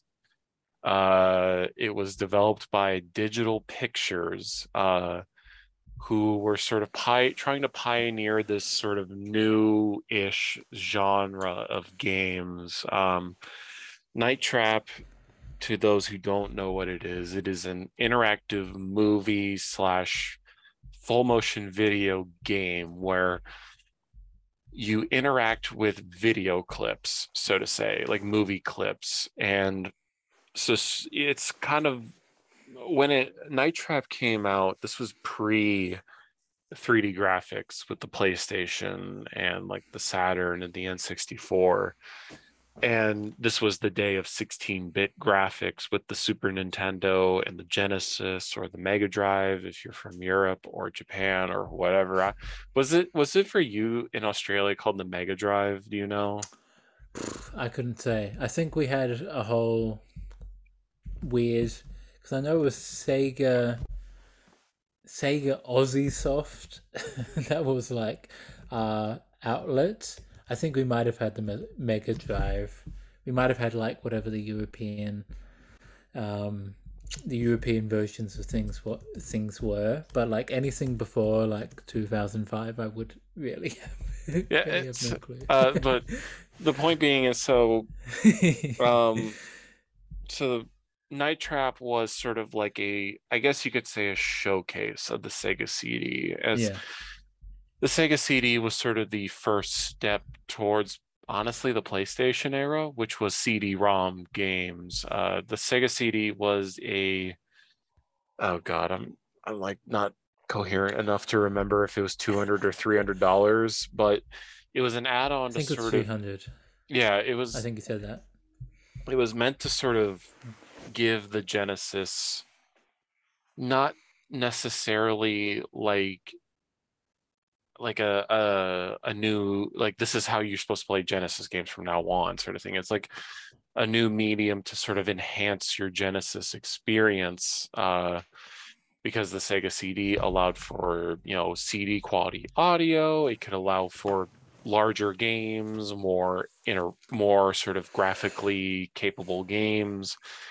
Uh but unfortunately because it was an expensive as fuck add-on, like you know Sega Sega had pure heart intentions, but they don't understand. It's like when you advertise an add-on, you're advertising for the the people who own a Genesis. You're not gonna get like some Joe Schmo who's like, I want a fucking Sega Genesis sort of thing, like uh, or Sega CD, and I'm gonna get a Genesis at the same time. That's like four hundred dollars, whatever. But the Sega CD really was sort of like in the grand scheme of things, this lar- this beginning step for Sega's downfall, for them to, to bow out of the console mu- develop, uh, console manufacturing business. Mm. Um, but Night Trap was sort of this new possibility for games. It was as you had games that were very pixelated and granted very beautiful looking games, you know, of that era uh, Night Trap was viewed as as well as other FMV games as like the next step, so to say, because you're interacting with real people, so to say, and you know realistic environments because it's quite literally film footage that you can interact with and cause things to happen. Uh, Night Trap, uh, you know, there's other other games made by Digital Pictures such as Ground Zero, Ground Zero Texas. Uh, I wish I could remember other games that Digital Pictures made, but um, you, uh, there's like Corpse Killer, Sewer Shark, Supreme Warrior, Mhm. those sort of things. You also had even Sierra, you know, people who made Larry. You had them making uh, Phantasmagoria. Yeah. Uh, there's other uh, a game that you posted about uh, Voyeur. Um, oh yeah, that's right. Yeah. like FMV games at this time in 1992, these early 90 era, they're viewed as like sort of the new horizon for games. It's like, oh, we we're not just controlling a Final Fantasy character, a pixelated Final Fantasy character, or a Sonic or a Mario. We're controlling people, so to say.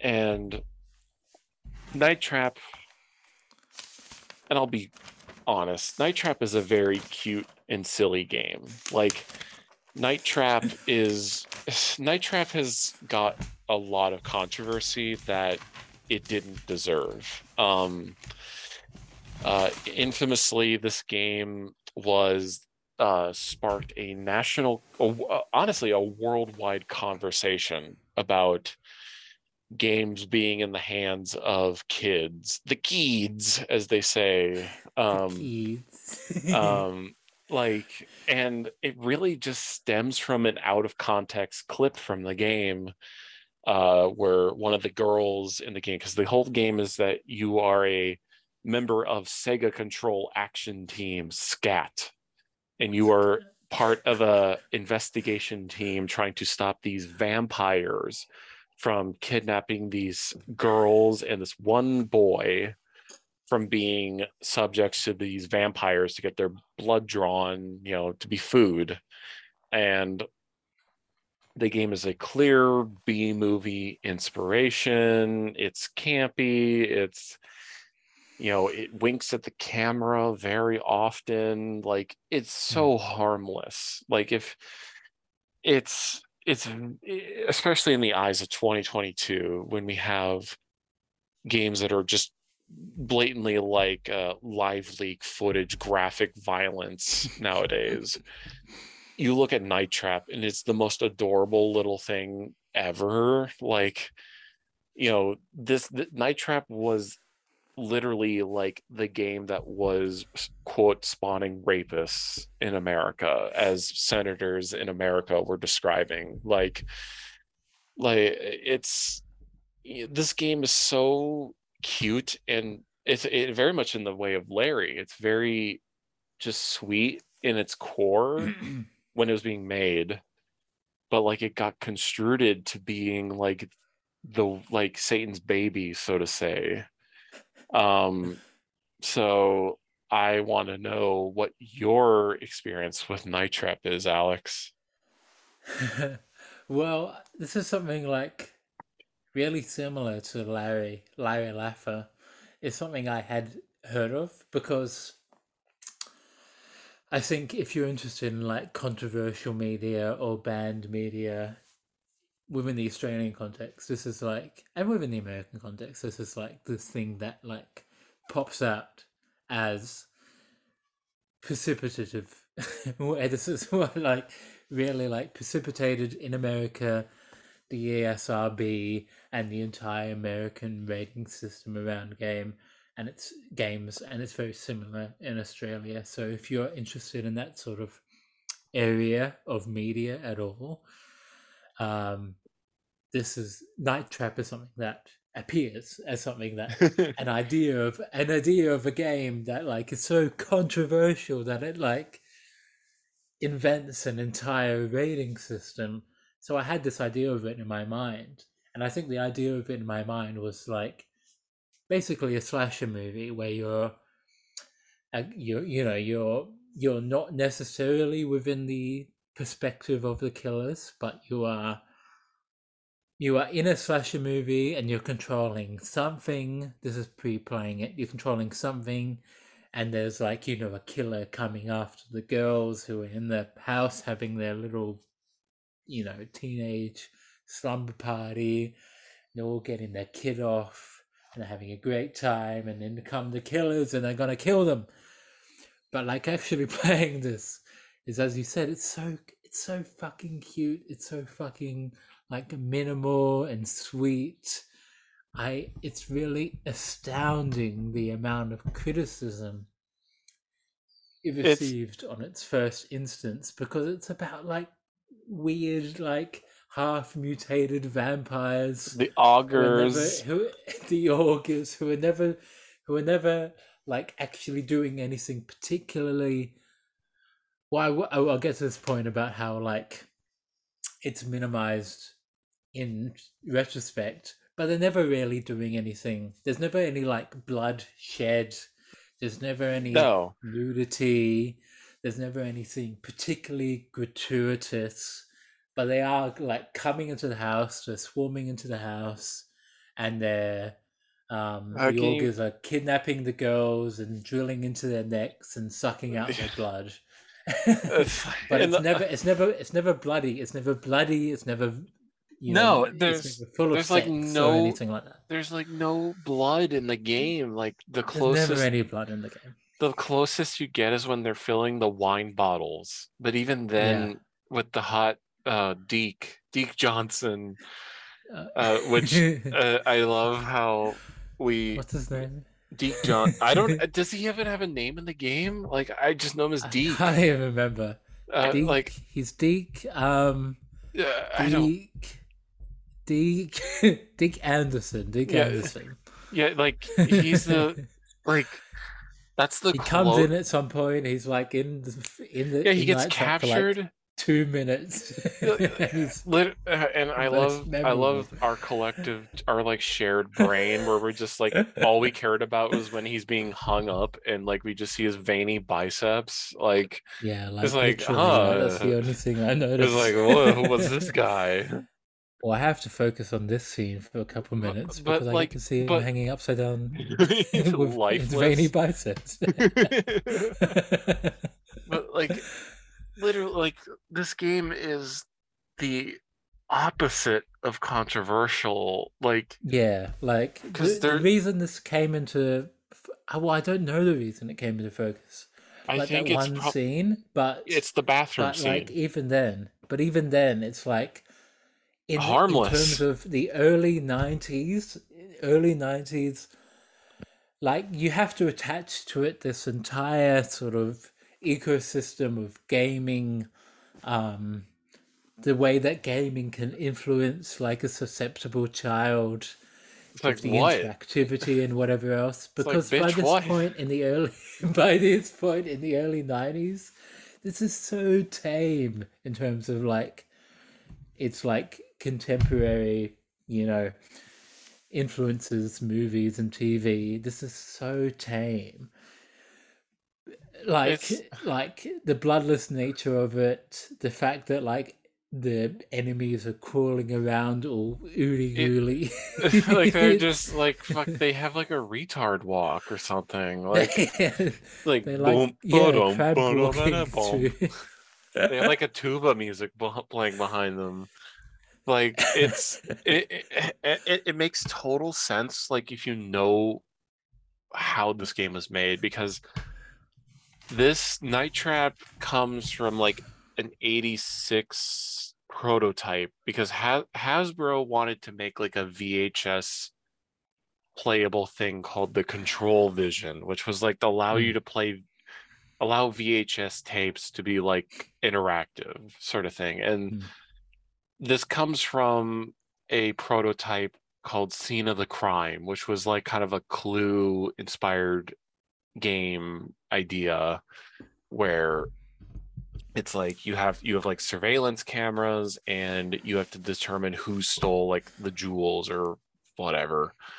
And Night Trap kind of was the influence of or the result of this sort of idea but so they shot this they shot all the footage in 1987 which is why all the characters look like they're from the 80s like from the- costumes to like the house that it's set in to the and it's the- so gorgeous. yeah Like it's the, oh my god the- like the the athleisure wear and the you know skin tight like leotards and the shoulder padded cardigans and the suits and the Oh pink God, dresses can we- can we talk about Lisa? corsets. can we talk about lisa like one of the girls and her Oh, pink- her- Lisa, her, her pink like like a business attire with her like she is you know she is a woman. She is Yeah, a woman. she- She's a she full is a- grown woman. She is a diva. like, I Oh, love oh. her so much. like, oh my god, like, because this game came out in Big nine. blown out hair. Yeah, like,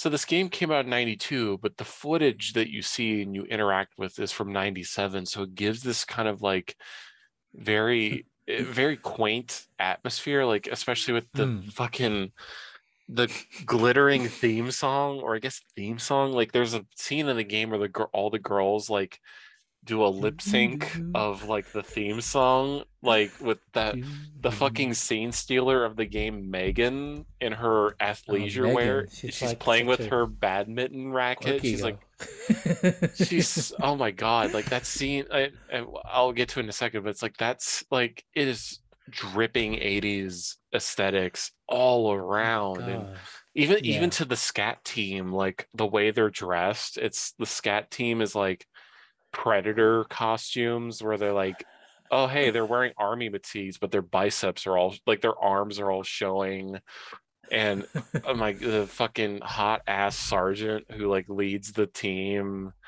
uh mustache. like oh that mustache oh my god sit on my face sort of so gorgeous.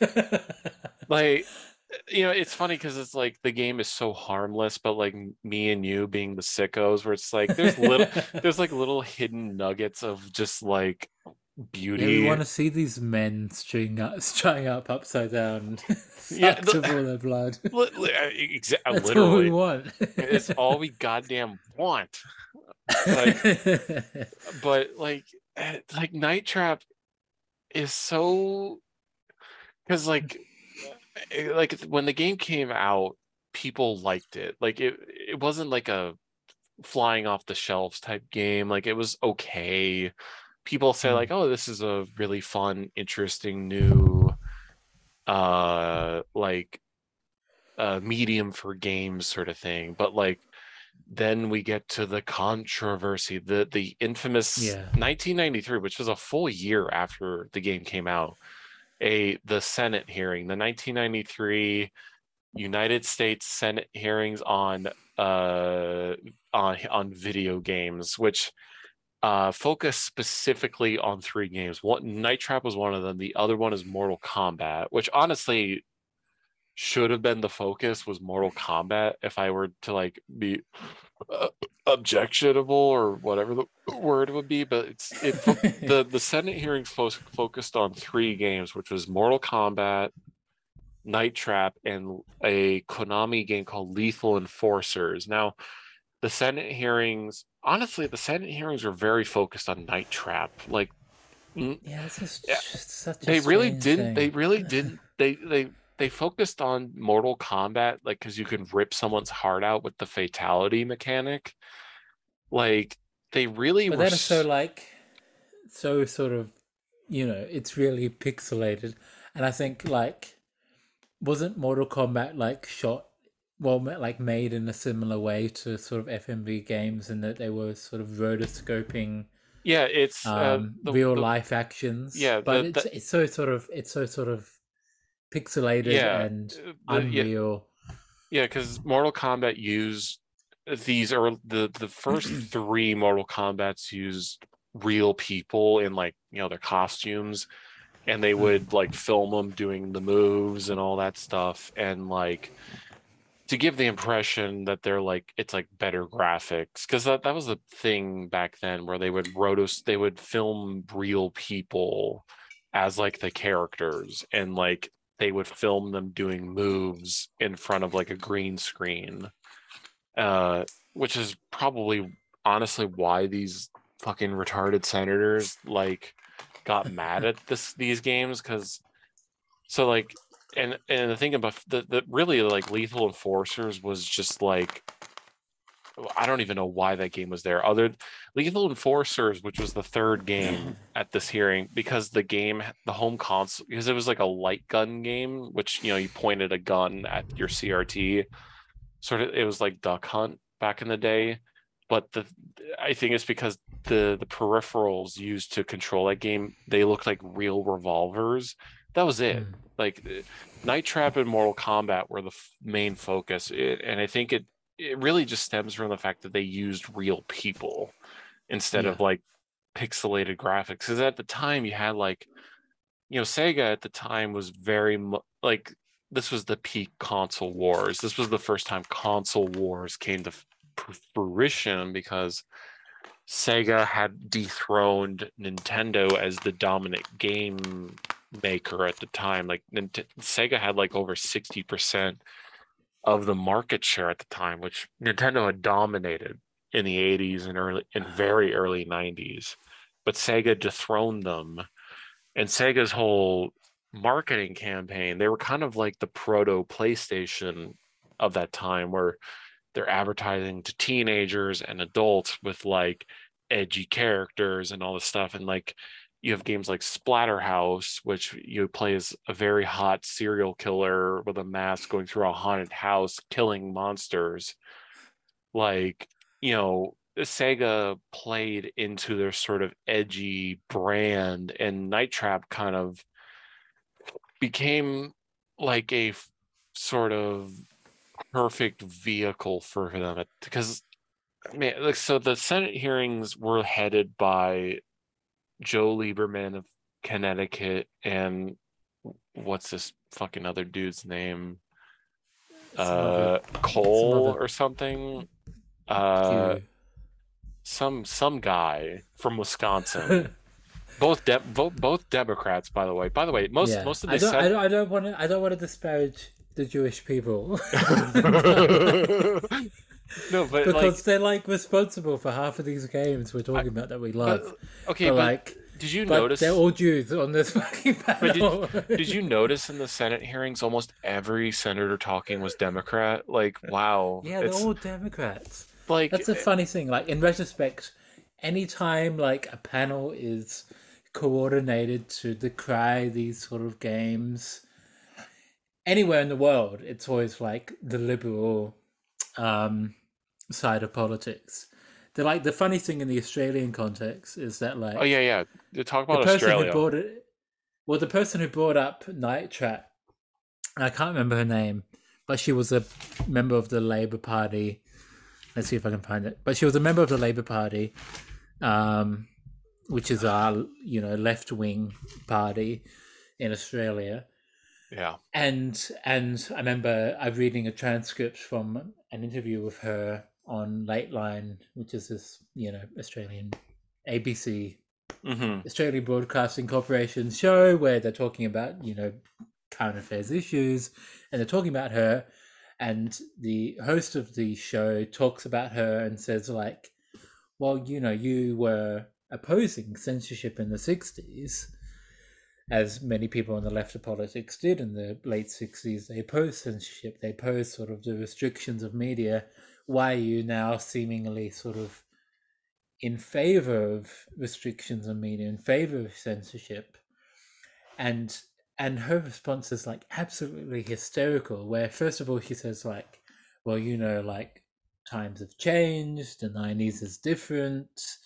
You know, we have an like media has changed to such an extent. We have such as this incredible closeness to reality Yeah. and like this interactivity where like we're reaching sort of limits of media that we haven't ever seen before but then she said something so utterly insane like so psychotic where she says that like anyone writing video games needs to get a license they need to come to the government if you want to write video games you need to come to the government and get a license to write video games. And like the host is like, hold on a minute. this is like fucking insane what you're suggesting. Uh, It's fucking insane. And like you have like Democrats in America and here the left of politics being like, yeah, we need to like actually censor everything. we just censor everything. And Joe Lieberman, throughout this entire Senate hearing, saying is like, well, we want them to like self censor first. We want them to self regulate. But if they can't, we will come in there and we will fucking shut this shit down.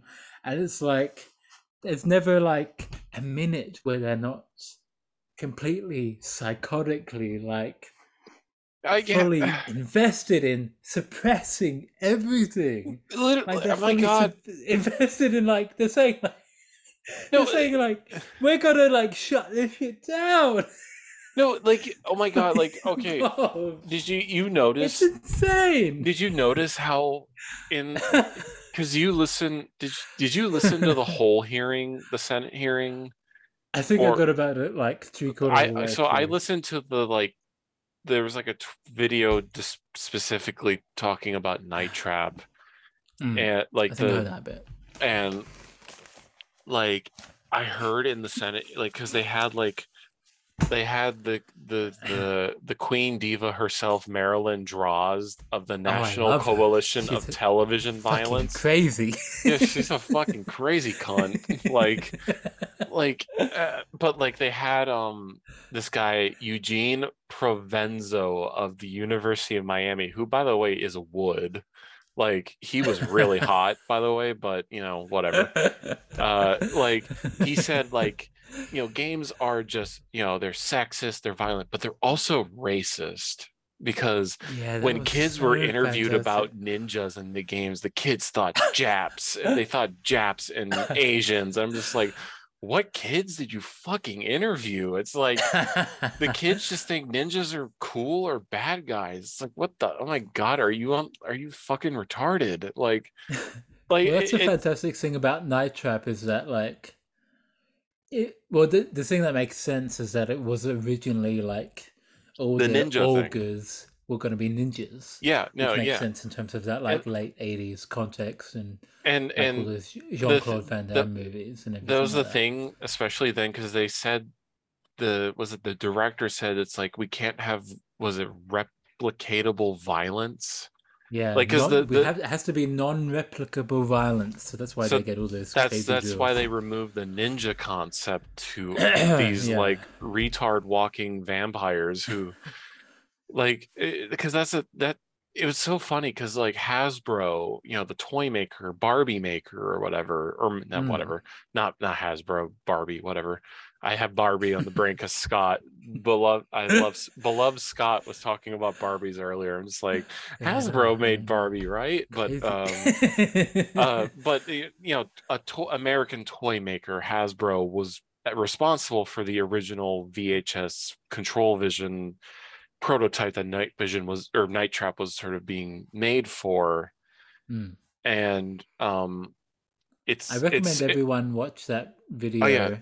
About the the twenty the twenty fifth anniversary video because like the idea of what the VHS tape could do, like the way the way he, the the director of Night Trap talks about it is like DVD could only like reach a little bit further than VHS, and I think that's really like important to consider in this in terms of this entire in the in like in terms of the technical capabilities of Night Trap. Like what Night Trap could do on a VHS tape is only like a little tiny, teeny, tiny bit behind what Yeah. DVD and what CD-ROM could do. It- So it- that entire documentary is fantastic too. yeah, there's okay. Before me and Alex forget because we're fucking drunk. so there's there's two Yeah, great documentaries. Uh, by the way, uh, there uh you might think say the night trap is actually it's a little expensive it's like $60 but they re-released night trap on pc ps4 and the nintendo switch and weirdly enough the vita but uh they re-released night trap with the 25th anniversary which is a, honestly a great remaster because you can play the game originally as the sega cd version Mm. and but you can also play it with uncompressed video and uh these other options like seeing what's going on in other rooms but this this remat this 25th anniversary edition includes uh documentaries about this game. There's so there's the one called dangerous games which is like a eight minute video. It's really short uh but it's it was made like in 1995 if i remember correctly where they interview like the director of the game they interview the ceo of digital pictures they interview dana plato who's the main character uh beautiful dana plato she's gorgeous in it like uh they interview sort of they interview the actress of lisa i think and she's you know like they give great insight albeit they kind of try to downplay the game saying like oh yeah we knew it was going to be garbage like they kind of like Mm. but anyways but there's a second documentary with the director of the game Mm. and it really gives great insight into this game how intensive this game was produced and directed and created Yeah. like there's the famous black the black binder that the director had where it, yeah, like it lays out the individual tracks and how like they said like the director said how like they had to time specific scenes with a stopwatch uh to make sure that like it could line up properly with the different video because night trap is primarily played so you have like your main video screen that you're interact there's eight scene eight cameras you can interact with. And you know each scene has like a specific thing happening to it and so you have to switch between camera angles to see what's going on so you can cap because the main goal is to capture a hundred Augers and vampires. Uh I, this I man before i forget like the the main the main purpose of the game the, the main setup of the game is so there are was it five girls there's a little there's a young boy uh staying at it's like a sleepover with this like wait, kind of creepy somewhere. yeah the creepy girl uh sarah is her name i think like uh, these girls are staying over at her house for like a sleepover but it turns out she sarah and her parents are vampires Yeah. and they're trying to harvest the these girls blood and they make no, Ashley, Megan, Lisa, her little brother Danny, yeah and Kelly. Yeah the the the the queens of the cast and then you have the dad the vampire dad victor the Mhm. oh god what's the mom's name it's I can't remember. uh, there's The, the, mum, mom but the mum is wearing like a leotard, and she's oh got yeah she's she's fucking glittering She's wearing a too cardigan.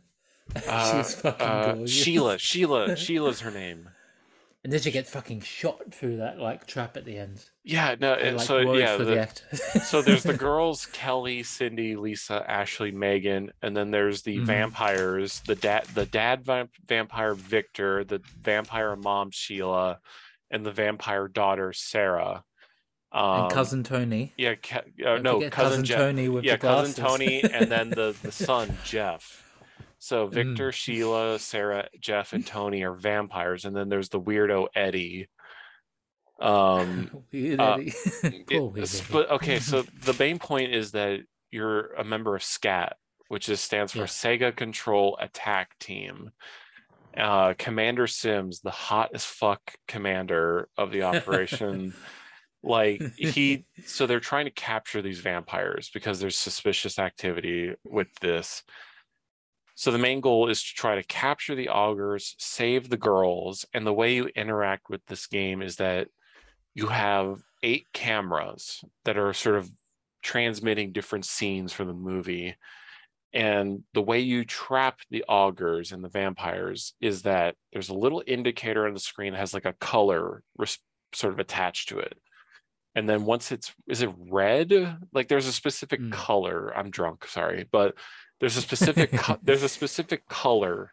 And once it hits the specific color, you hit the button and it traps Yeah. the Augers uh, because the house is full of booby traps to sort of Yeah. originally trap people, but you are able to hack into the camera system in the trap system, and you are to trap a hundred Augers to get sort of the quote perfect ending of the game. Mhm. Um, oh god, what were we talking before this? Um, but like the you know these the senate hearings were specifically directed at the bathroom scene which involves Yeah. lisa you know the beautiful you know big hair 80s she's in her sort of spaghetti as the actress spaghetti strap nightgown and she's in the bathroom and Augers grab her and use this very comical device to drain her blood uh and that is the scene that ignited this whole, literally the whole senate hearing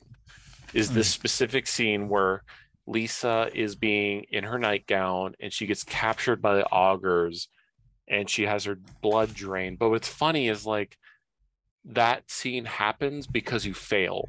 Like that is a fail state of the game. And uh the commander sims beautiful hot commander sims who i'd suck his dick like in a heartbeat. Like he reprimands you for failing. Like th- that's the thing that the senate hearing is they they play this specific scene. And say look at how much this scene is encouraging violence against women.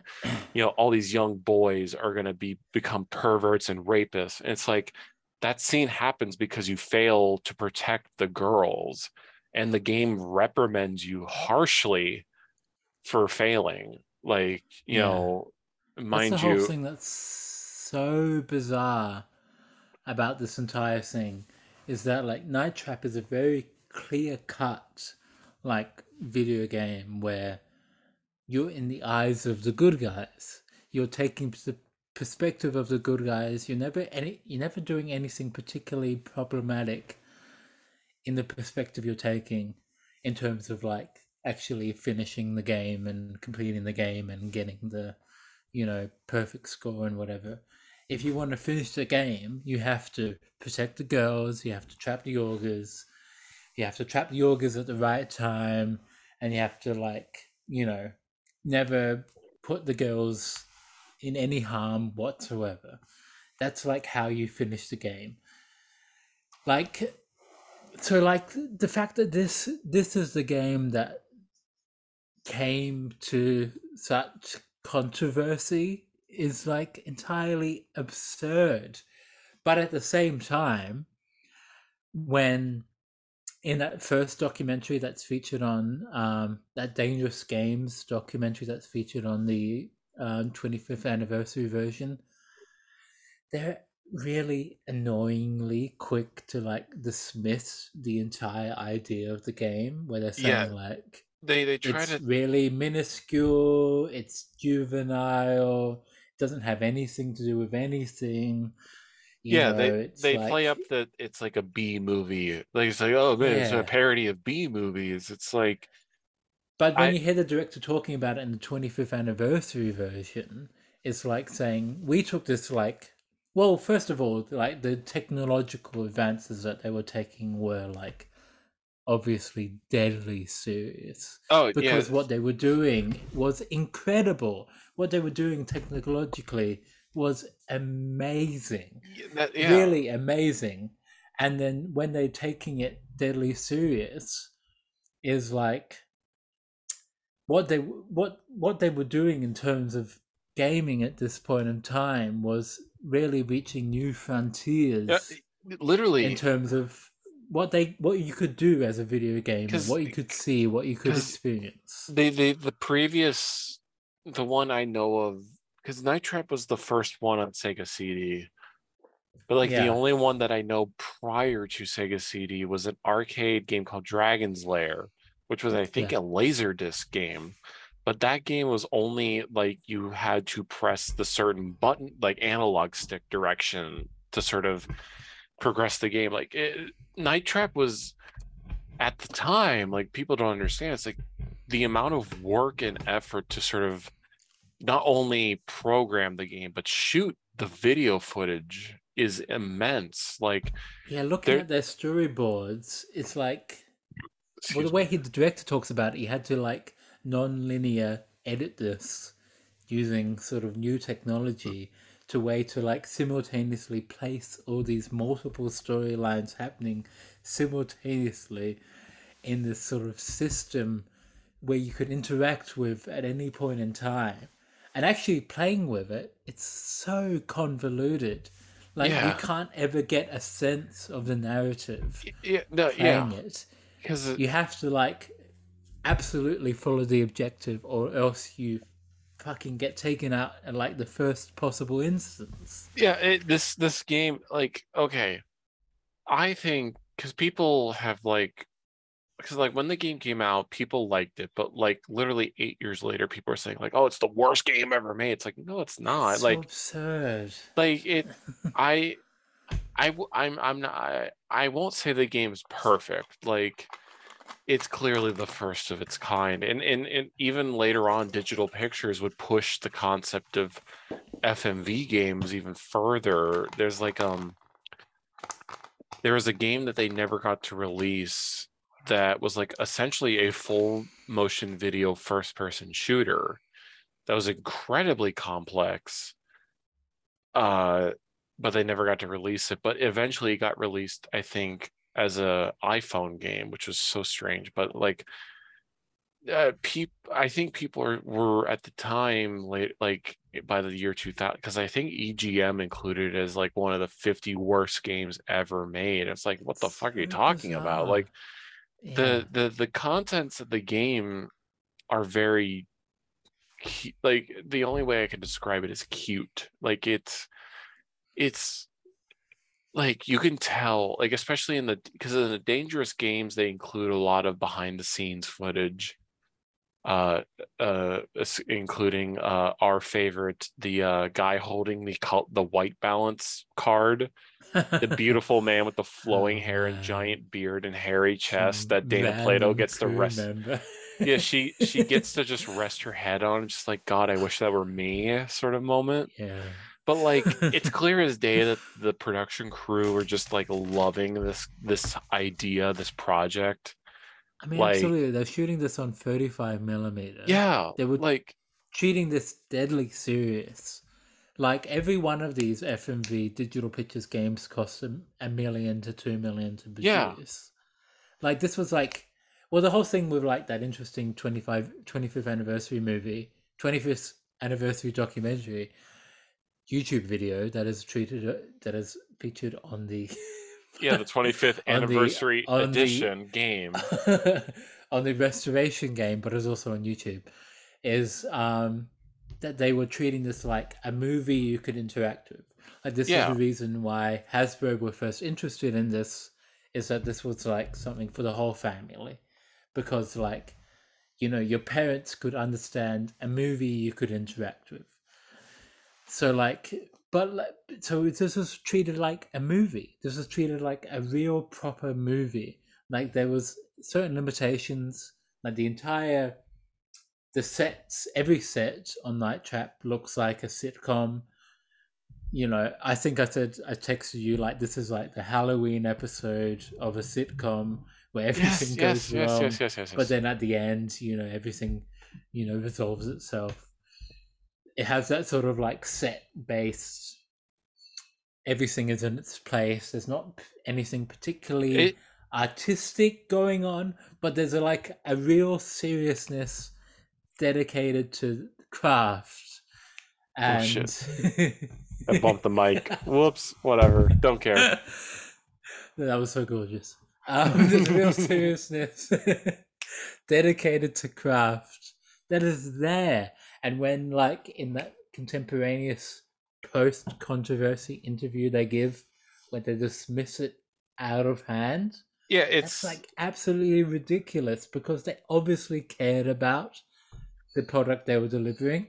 They obviously put like not only like the two million dollars they put into Night Trap, but the twenty million dollars they put into developing the system Night Trap would have played on originally. yeah, it's They so cared. crazy. They really cared.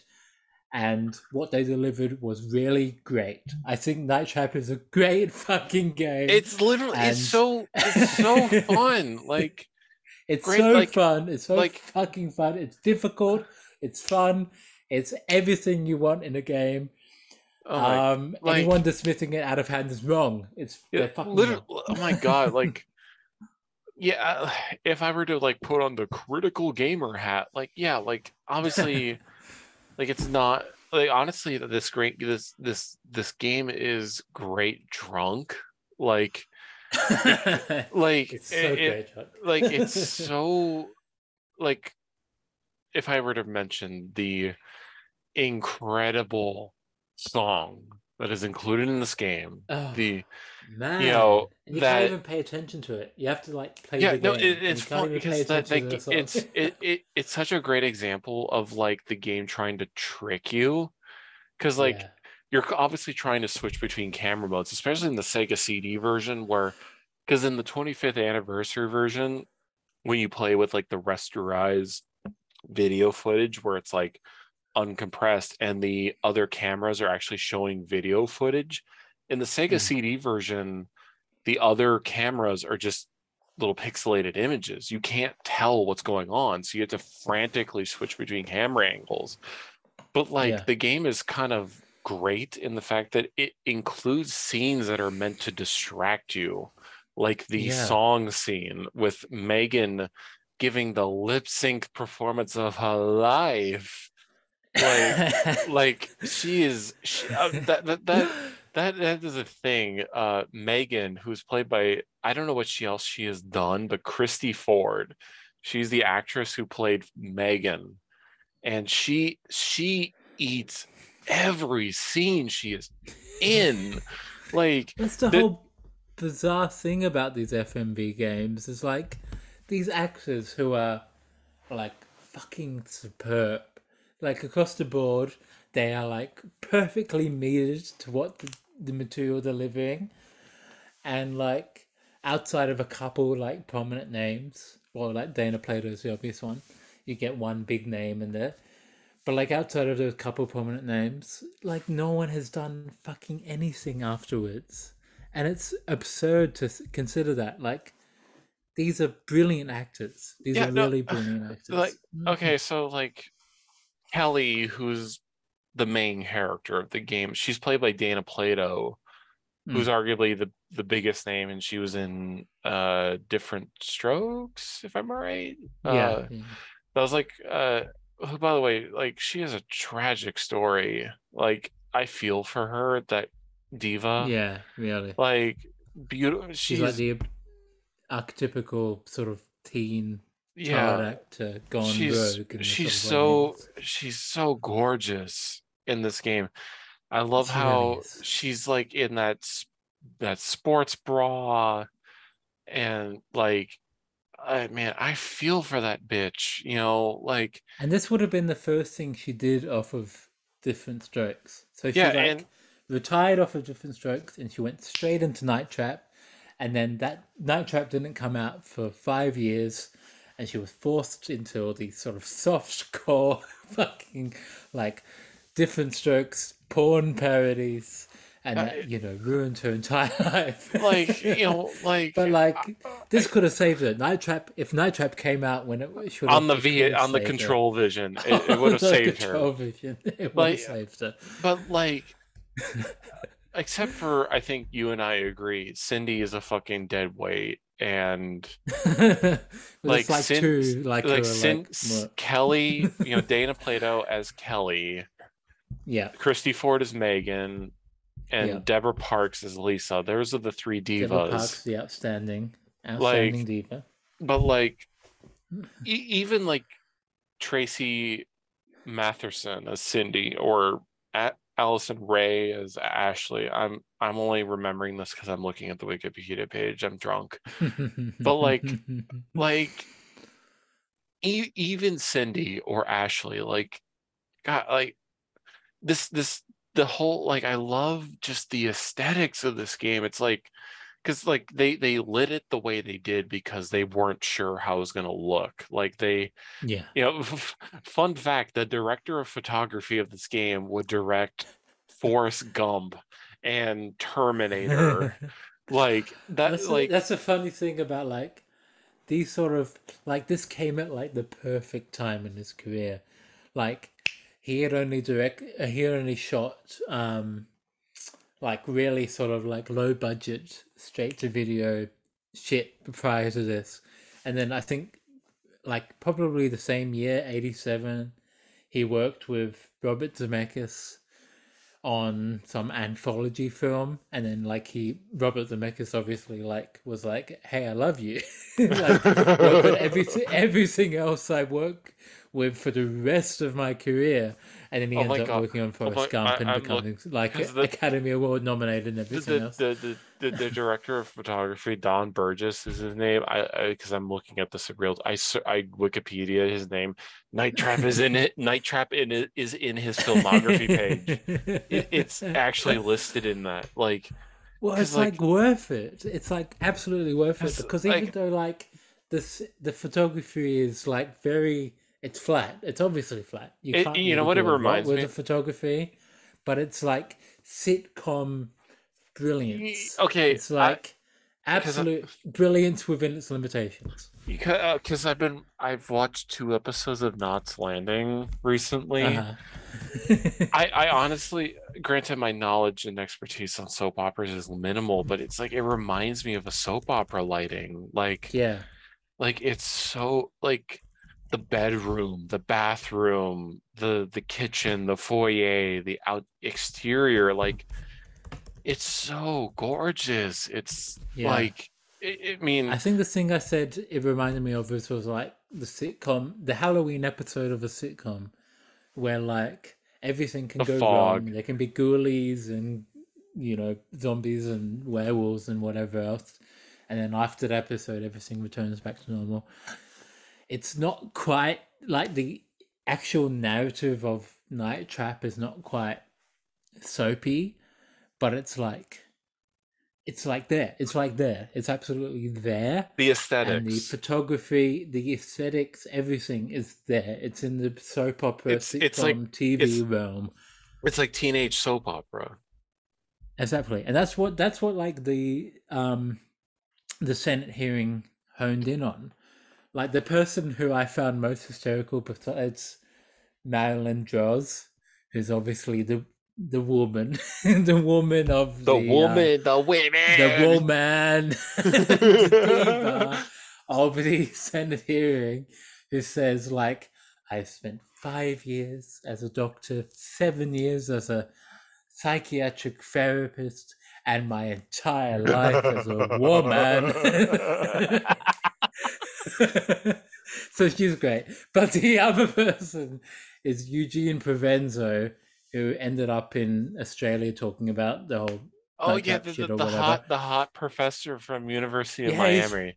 He's, pretty He's so fucking fuck. Oh my god, no, not not. Uh, I don't fucking care. It's my show, but he is so hot. He is so hot, and oh, that absolutely. his jet black hair, like you know, fuck me. You could save him. but he talks about how how how television like the whole thing with video games becoming like this medium by which violence can be transmitted is that their connection to television so video games prior to night trap were things like Leisure Suit Larry, where there were very low pixel content. They're obviously like distinguishable from reality. but then with Night Trap, you have this full motion video. We have videos Yeah. compressed into a video game context and that's sort of like bringing it to the towards this closeness of reality so some some someone like Eugene Provenzo says like something utterly um Fucking bizarre retarded. and, like, Retarded. retarded as like half of all homicides are, Oh, no. Oh, are the God. Oh, result no. of No, are the result of television Do, do you remember in that Senate hearing, uh, Marilyn, the Queen, Droz? She's like, uh, so Eugene is saying like, in the beginning of the game, the the sergeant, hardest, hottest fuck sergeant, who I want uh, to sit on my face. Um, the sergeant is like, if you're not man, if you're not capable to man the controls, give it to somebody else. And Eugene is like, you know, he's referencing this, and Marilyn is like, well, that's excluding half of the population. It's like, oh my god, like I, I Zach said this on his episode. It's like I love this like era of feminism, or it's just like, well, you know, just disregarding it. It's like, uh, I I think of like Anita Sarkeesian in Gamergate, where she's just like uh, this like fucking like harpy diva that's just like living for her like all female or queens mentality. Like I fucking I love this fucking bitch who's just like so in her world and Marilyn is like in this universe where she's like because she she comes off like Mar like uh, so like the main I would say Marilyn is like the main figure like to me as fucking as a faggot like like like eh, I love her I love her aesthetic in that in the Oh, Senate she's hearing so camp. no, She's she's, so so, camp she's fucking so camp. diva. Like she is, she is a diva. She is a full-fledged she is spin. Yeah, she's she's a twirl into a spin into a, maybe uh, I don't know a death drop. I don't know, but like 'cause I've been watching Drag Race like fucking ad nauseum because of Zach's episode on Drag Race. But like, like, like she, because she comes off as like a mother, like you know the con, you know like whenever like a controversy happens, it's like the concerned mothers. You know Mm. the the mothers, the What's that- what's mothers. group like one thousand, a million moms. Yeah, like A the, million the moms did- are did gonna Australia- fucking come did- in and descend on you. did Australia ever have like Dare, a di- equ- an equivalent of Dare? Like well, the, the- one I love, the one I love that is responsible in Australia for getting rid of like any pornography on shelves. This is something I noticed like literally the other week where I was looking in a news, um, what are they called? News market, whatever. I was looking at like a newspaper salesperson. And I was thinking, why aren't I seeing any tits? Like, why aren't I seeing any tits? anything. I'm not seeing anything. And the result of that is this group called Collective Shout, which is fantastic.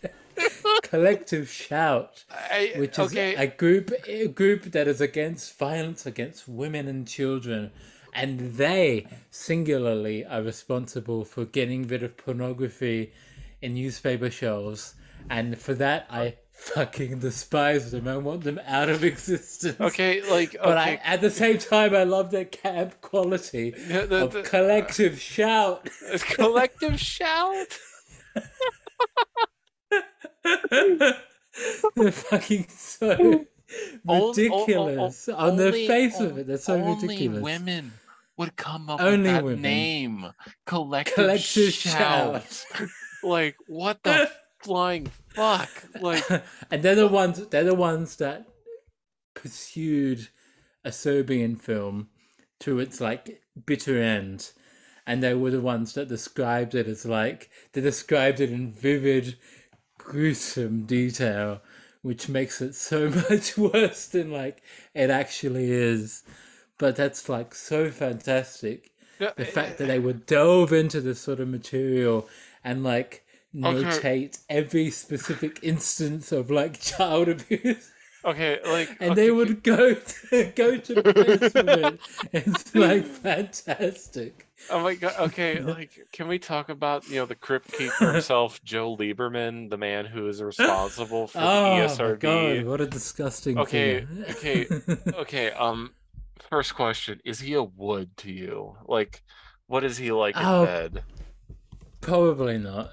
No, he he feels like he, No, if you were to No. hit if you were to hit it on kind of him, looks like a woman. no, he he he gives very dainty energy. Like, Yeah, like.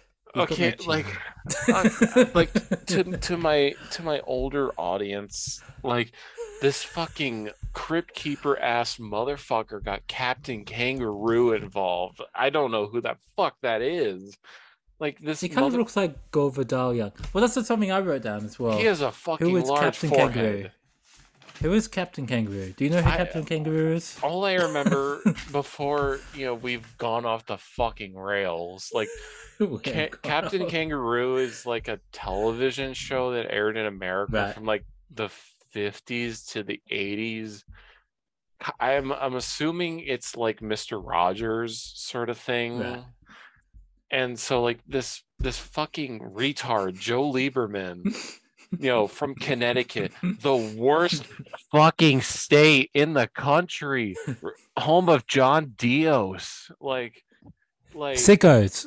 literally fucking retard fucking faggots like like joe lieberman this fucking crypt keeper motherfucker who like i don't even he clearly Democrats. libs hard like Retarded.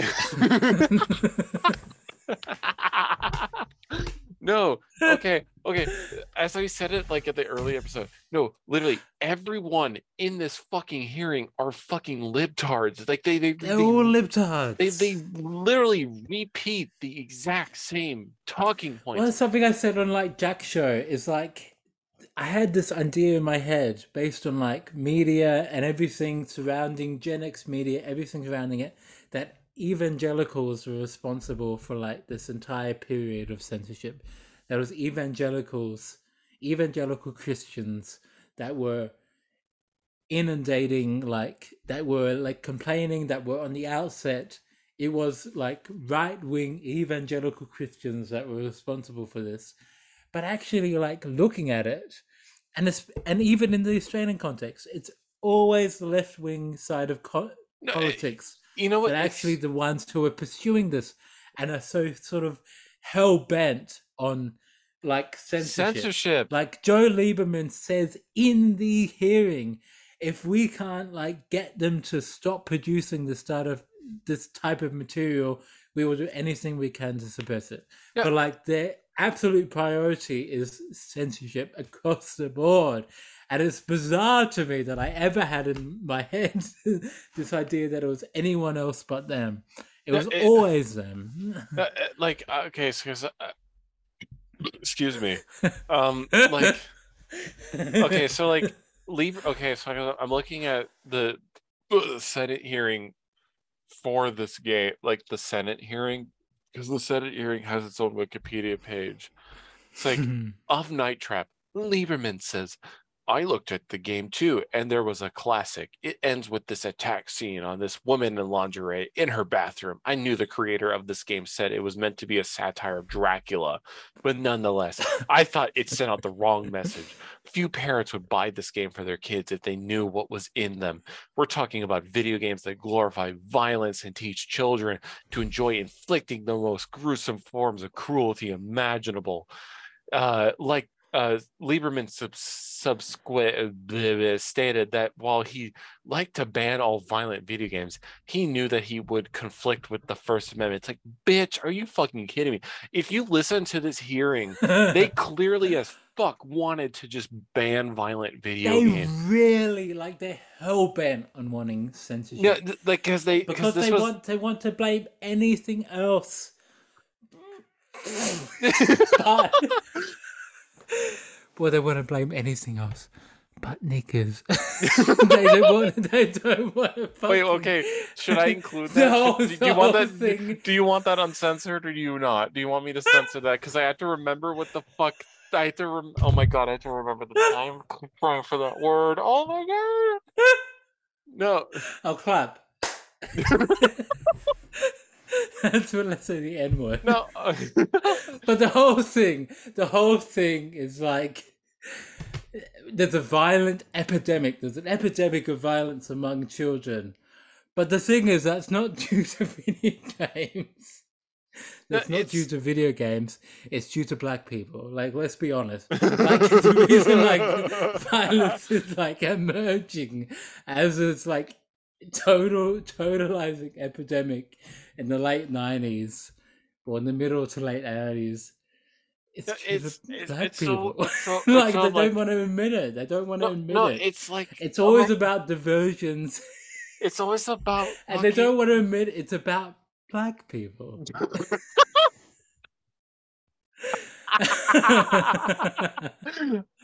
No.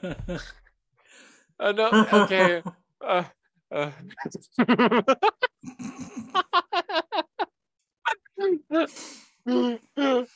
Apologies. You're not on Patreon yet, so you no, can't we're be not on Patreon, but I, I'm consulting my my my my my podcast people uh, as as I'm watching Zach type out a message right now. Do I censor Alex saying you know the forbidden word?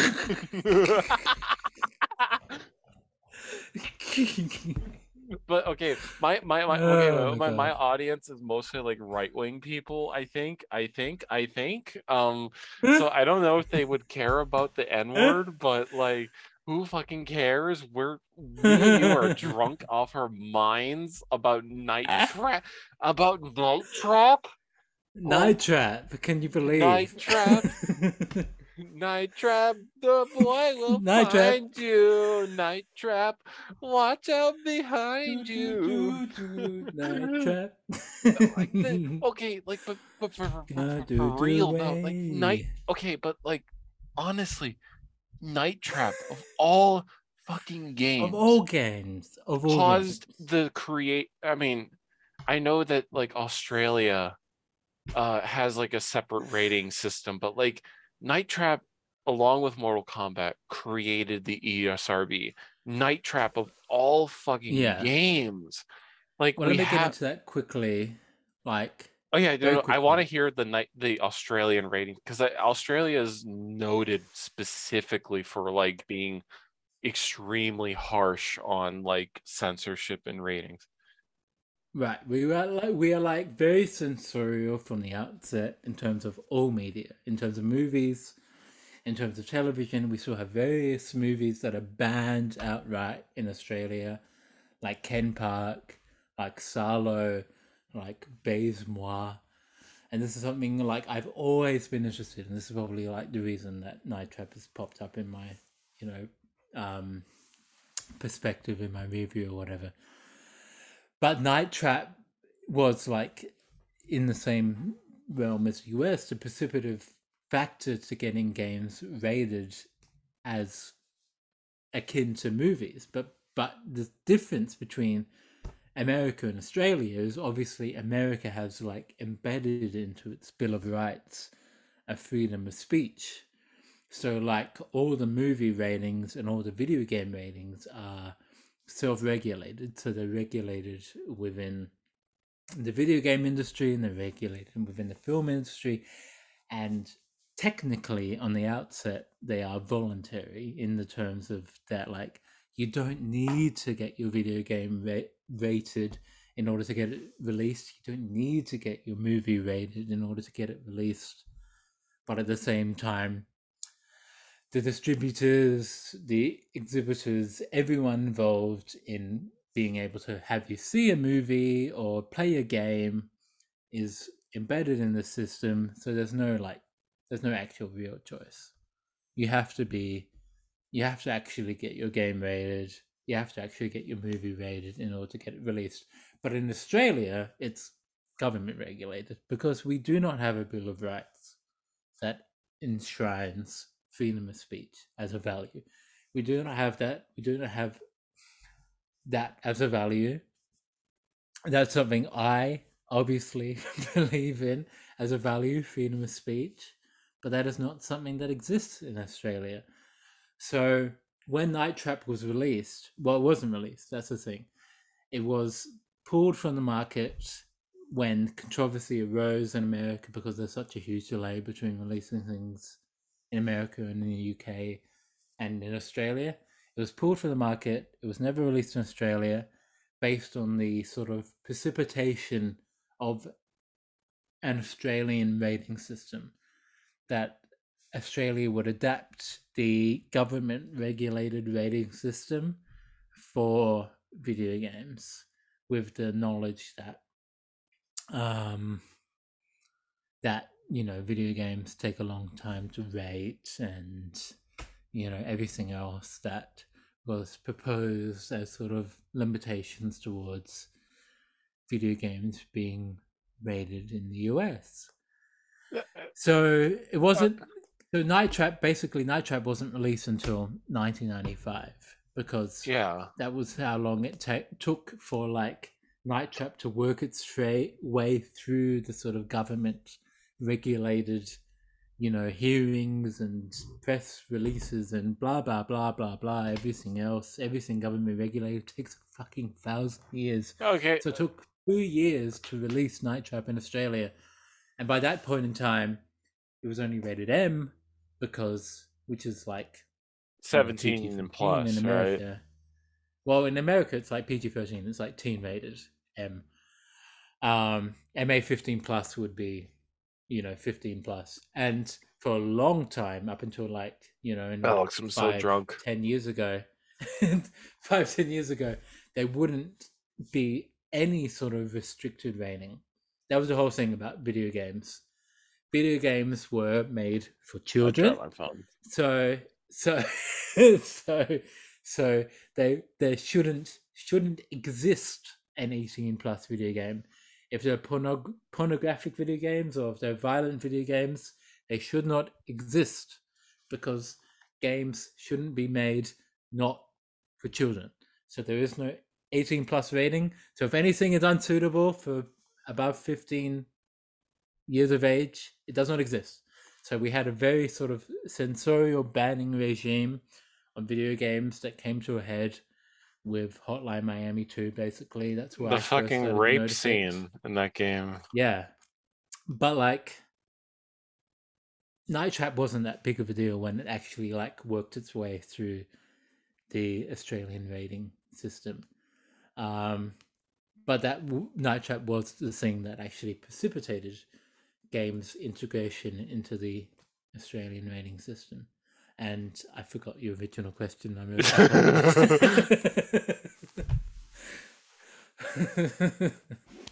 Uh, But- uh, But okay. yeah, yeah, yeah, yeah. Like Night Trap, Night Trap, when it actually passes through like a regulatory body, people realize it's not. Well, uh, you know, you know what's That's funny it. is like in America, the game because Sega, Sega had like to sort of get ahead of the government here, is that Hmm. they created their own sort of like internal rating system thing. And so they slapped the game with an MA, I think it was called MA 17, which was basically like today's M rating or something. Um, but like you look at the 25th anniversary and it's rated teen. It's Yeah. rated teen for teenagers because uh, you know what you know what it's you know you because you know does Australia does it like list on the box of games like why it's rated like the way it is. I think so. I think Okay, so. so in America, because uh, in, in. America, in America, Night Trap is ra- its original version was rated MA seventeen because of realistic violence. But like, okay, and, and that's a. I don't want to get because I'm fucking off my rockers. I don't care. I'm I am living for this episode. I I before I for, before I forget. Like, oh my god, thank you, thank you, thank you so much. This is exactly what I wanted from this Oh, episode. thank you. No, thank but you. okay, but but, this is such a fucking good time. but but to get to the point, like, so like you know the original, you know the original Halo, like the Halo One. Yeah, yeah, yeah, yeah. The- it- but you but you know like the general concept. It's like space marines hmm uh Mhm. fighting aliens. The original Halo was rated M. Ho- Hold on, hmm I have I have the original Halo. If I can grab it, this is some real third place shit right now. Oh my! I'm throwing game disc out the uh, boxes out of my shelf for a bit. Okay. Okay, so you want to know why uh the original Halo is rated M for s- blood and gore and violence. hmm I, I the fucking the the 25th anniversary of Night Trap is teen. Teen for teenagers. Like these fucking retards couldn't just That's like the whole funny, the whole funny thing about like Night Trap in Australia precipitates the entire idea of regulating video games, and then once that's put in place, Night Trap works its way through this regulatory system and comes out with an M rating, which is like the equivalent of a teen rating. Like this is such, like. when people actually play this game, they realize it's such a nonsense that like this was ever like at all controversial.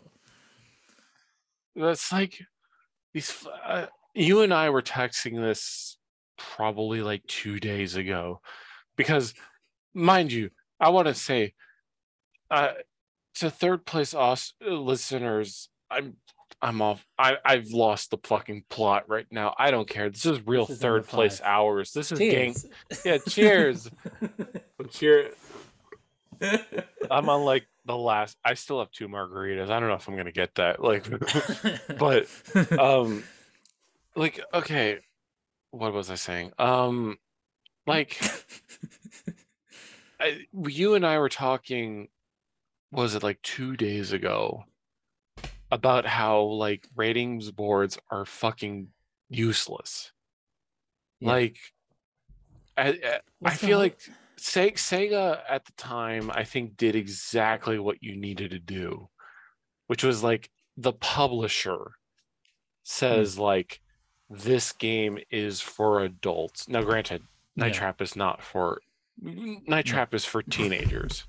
Like, uh, granted, I think Night Trap is for everyone. Time Night Night Trap is E for rated E for everyone. I don't care like you have like like i i it's like i i just like what does night trap have that is so controversial? Oh the bathroom scene. Give me a nothing. fucking give me a fucking whole thing, like- break. I think Night Trap puts it in very stark perspective that ratings boards do not need to exist because ratings boards like have this like the best argument you can make from my perspective in terms of an anti-censorial perspective is that ratings boards mitigate the censorial impulse in that they like place sort of limitations upon certain types of games and that way you don't need to censor anything because this is rated PG and this is rated M and this is rated you know restricted or whatever else um so you don't need to censor anything because everything's put in its right place and adults know where things should be and parents know where things should be but the reality is that ratings boards are like in and of themselves censorial objects. Like as you said, Night Trap is E for everybody because there's nothing in it. Like it's not T for teen, it's E for everybody. And like most games are E for everybody because fucking children can figure out when something is real and when something is in a video uh, game li- li- and like opposite to what they argue about like interactivity creating this sort of um you know immersion within a video game i think it's the complete opposite insofar as interactivity sort of creates this you know divide. If you're able to interact with a video game in the way you're able to interact with any video game in controlling the characters and controlling the perspective you know it's not real. You know it's not real because you don't have that level of interactivity over real life. Over real life, you only have impulse and sort of momentary actions you like instantly regret. In video games, you have this interactivity that you know is not real. And I think teenagers and even small children understand inherently that that's not real. And the idea of restricting video games based on a rating system, based on a rating system which necessarily, you know, corrals video games into certain positions and censors censors them based on certain positions. And you see this thing happening all the time in movies, all the time in movies, especially within an Australian context, where this is all government regulated and there's no way around it. Like technically the ESRB and the MPAA are voluntary, but in the Australian system, it's all like, you know, harshly regulated. You cannot get a film released if it is, you know, not within the bounds of our rating system. Um, you see censorship rampant, like films are rampantly censored based on getting a certain rating. Um, so yeah, the ratings board is not a way of preventing censorship; it's a way of like corralling media into these categories, which creates a certain certain Excuse me. Sorry. certain certain self censorship. I've been rambling. I don't know what point I'm I- getting to. But it creates- complete especially in, me. Amer- in, in American context, we have a like constitutional freedom of speech. The only thing they can do in America is force people to self censor. So you need that self regulation, which is why you get to the ESRB, which is a self regulatory body where, you know, it's not meant to be censorial because there's a ratings that warns parents about what is inappropriate, but obviously it is censorial because you want to get in a certain ratings to be as broadly accessible as possible. And if you end up with an adult only rating, you cannot be sold in any media, which is censorship in and of itself. It's twirl, mother twirl, twirl, mother twirl. Okay. I'm fucking so fucking pissed. I listen. Okay, because I have to piss like a fucking geyser right now. I think you honestly capped off this episode perfectly. I like the the main takeaway I want to say from What are we talking about? Night Trap? Night Trap something I don't know. Uh, Have you seen the- Syndrome? no, I haven't. Dario Argento Stendhal Syndrome? Should I recommend watch? Okay, Yeah. I'll watch because it. I think that exists in the realm of Night Trap and exists in the realm of Phantasmagoria, where it has this sort of like, you know, like fantasy. Fantasy exists as this idea, but fantasy in the sort of CGI realm, in the digital realm, exists as this extra idea. And Stendhal Syndrome, the film, and Phantasmagoria, the video game, has this sort of like weird sort of what if a digital character existed in the digital realm? yeah.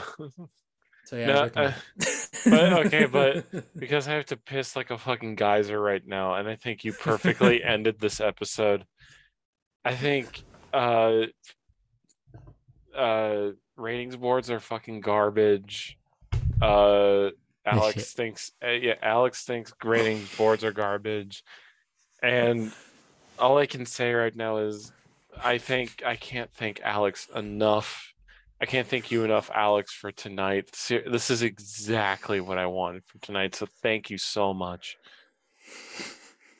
Thank you for inviting me on. This has been a fucking. Seriously, experience. thank you. It's Uh, been a real privilege to actually exp- talk with you because I've heard you on all these podcasts, I and I knew you would do f- something fucking Oh my fantastic God, with a third piss so bad. I knew you would. I knew you would. I I can't leave right now, dude. I have to po- piss so bad, but I have to close this episode out. Okay, but no, I love you, Alex. Seriously, I you're love like you too. you're like This my best friend amazing. ever. You're like my best friend ever, and uh, Thank you, everyone who listened. I love you all. Thank you. Good night. I love you. Good night. Okay, we're cutting it there.